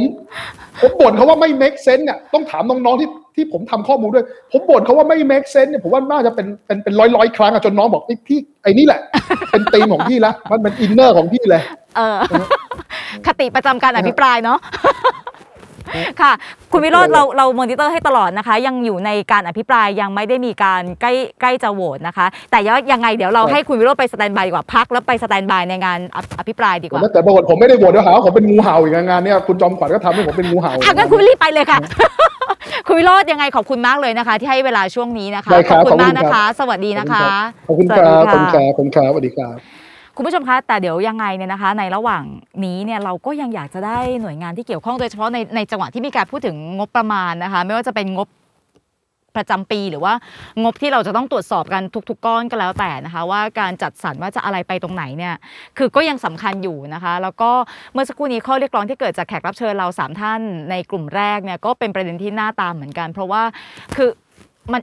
ไม่ใช่ทุกคนนะคะ ที่จะมีสายป่านยาวที่จะใช้เงินเก็บได้ แล้วจริงๆแล้วเราก็ไม่ควรจะคาดหวังว่าทุกคนจะต้องใช้เงินเก็บของตัวเองด้วยนะคะ มันควรจะเพาะ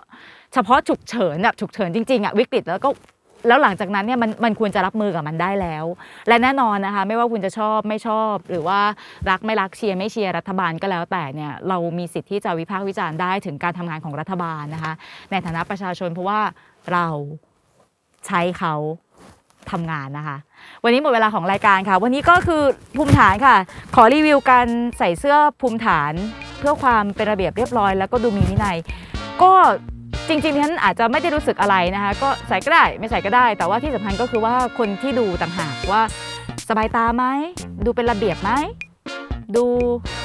มีวินัยไหมนะคะ ก็แล้วแต่เพราะว่าฉันใส่ครึ่งท่อนนะคะ ยังไงวันนี้ก็หมดเวลาของรายการแล้วนะคะ ก็เดี๋ยวอ๋ออะโอเค โอเคลากันไปเลยค่ะ สวัสดีค่ะ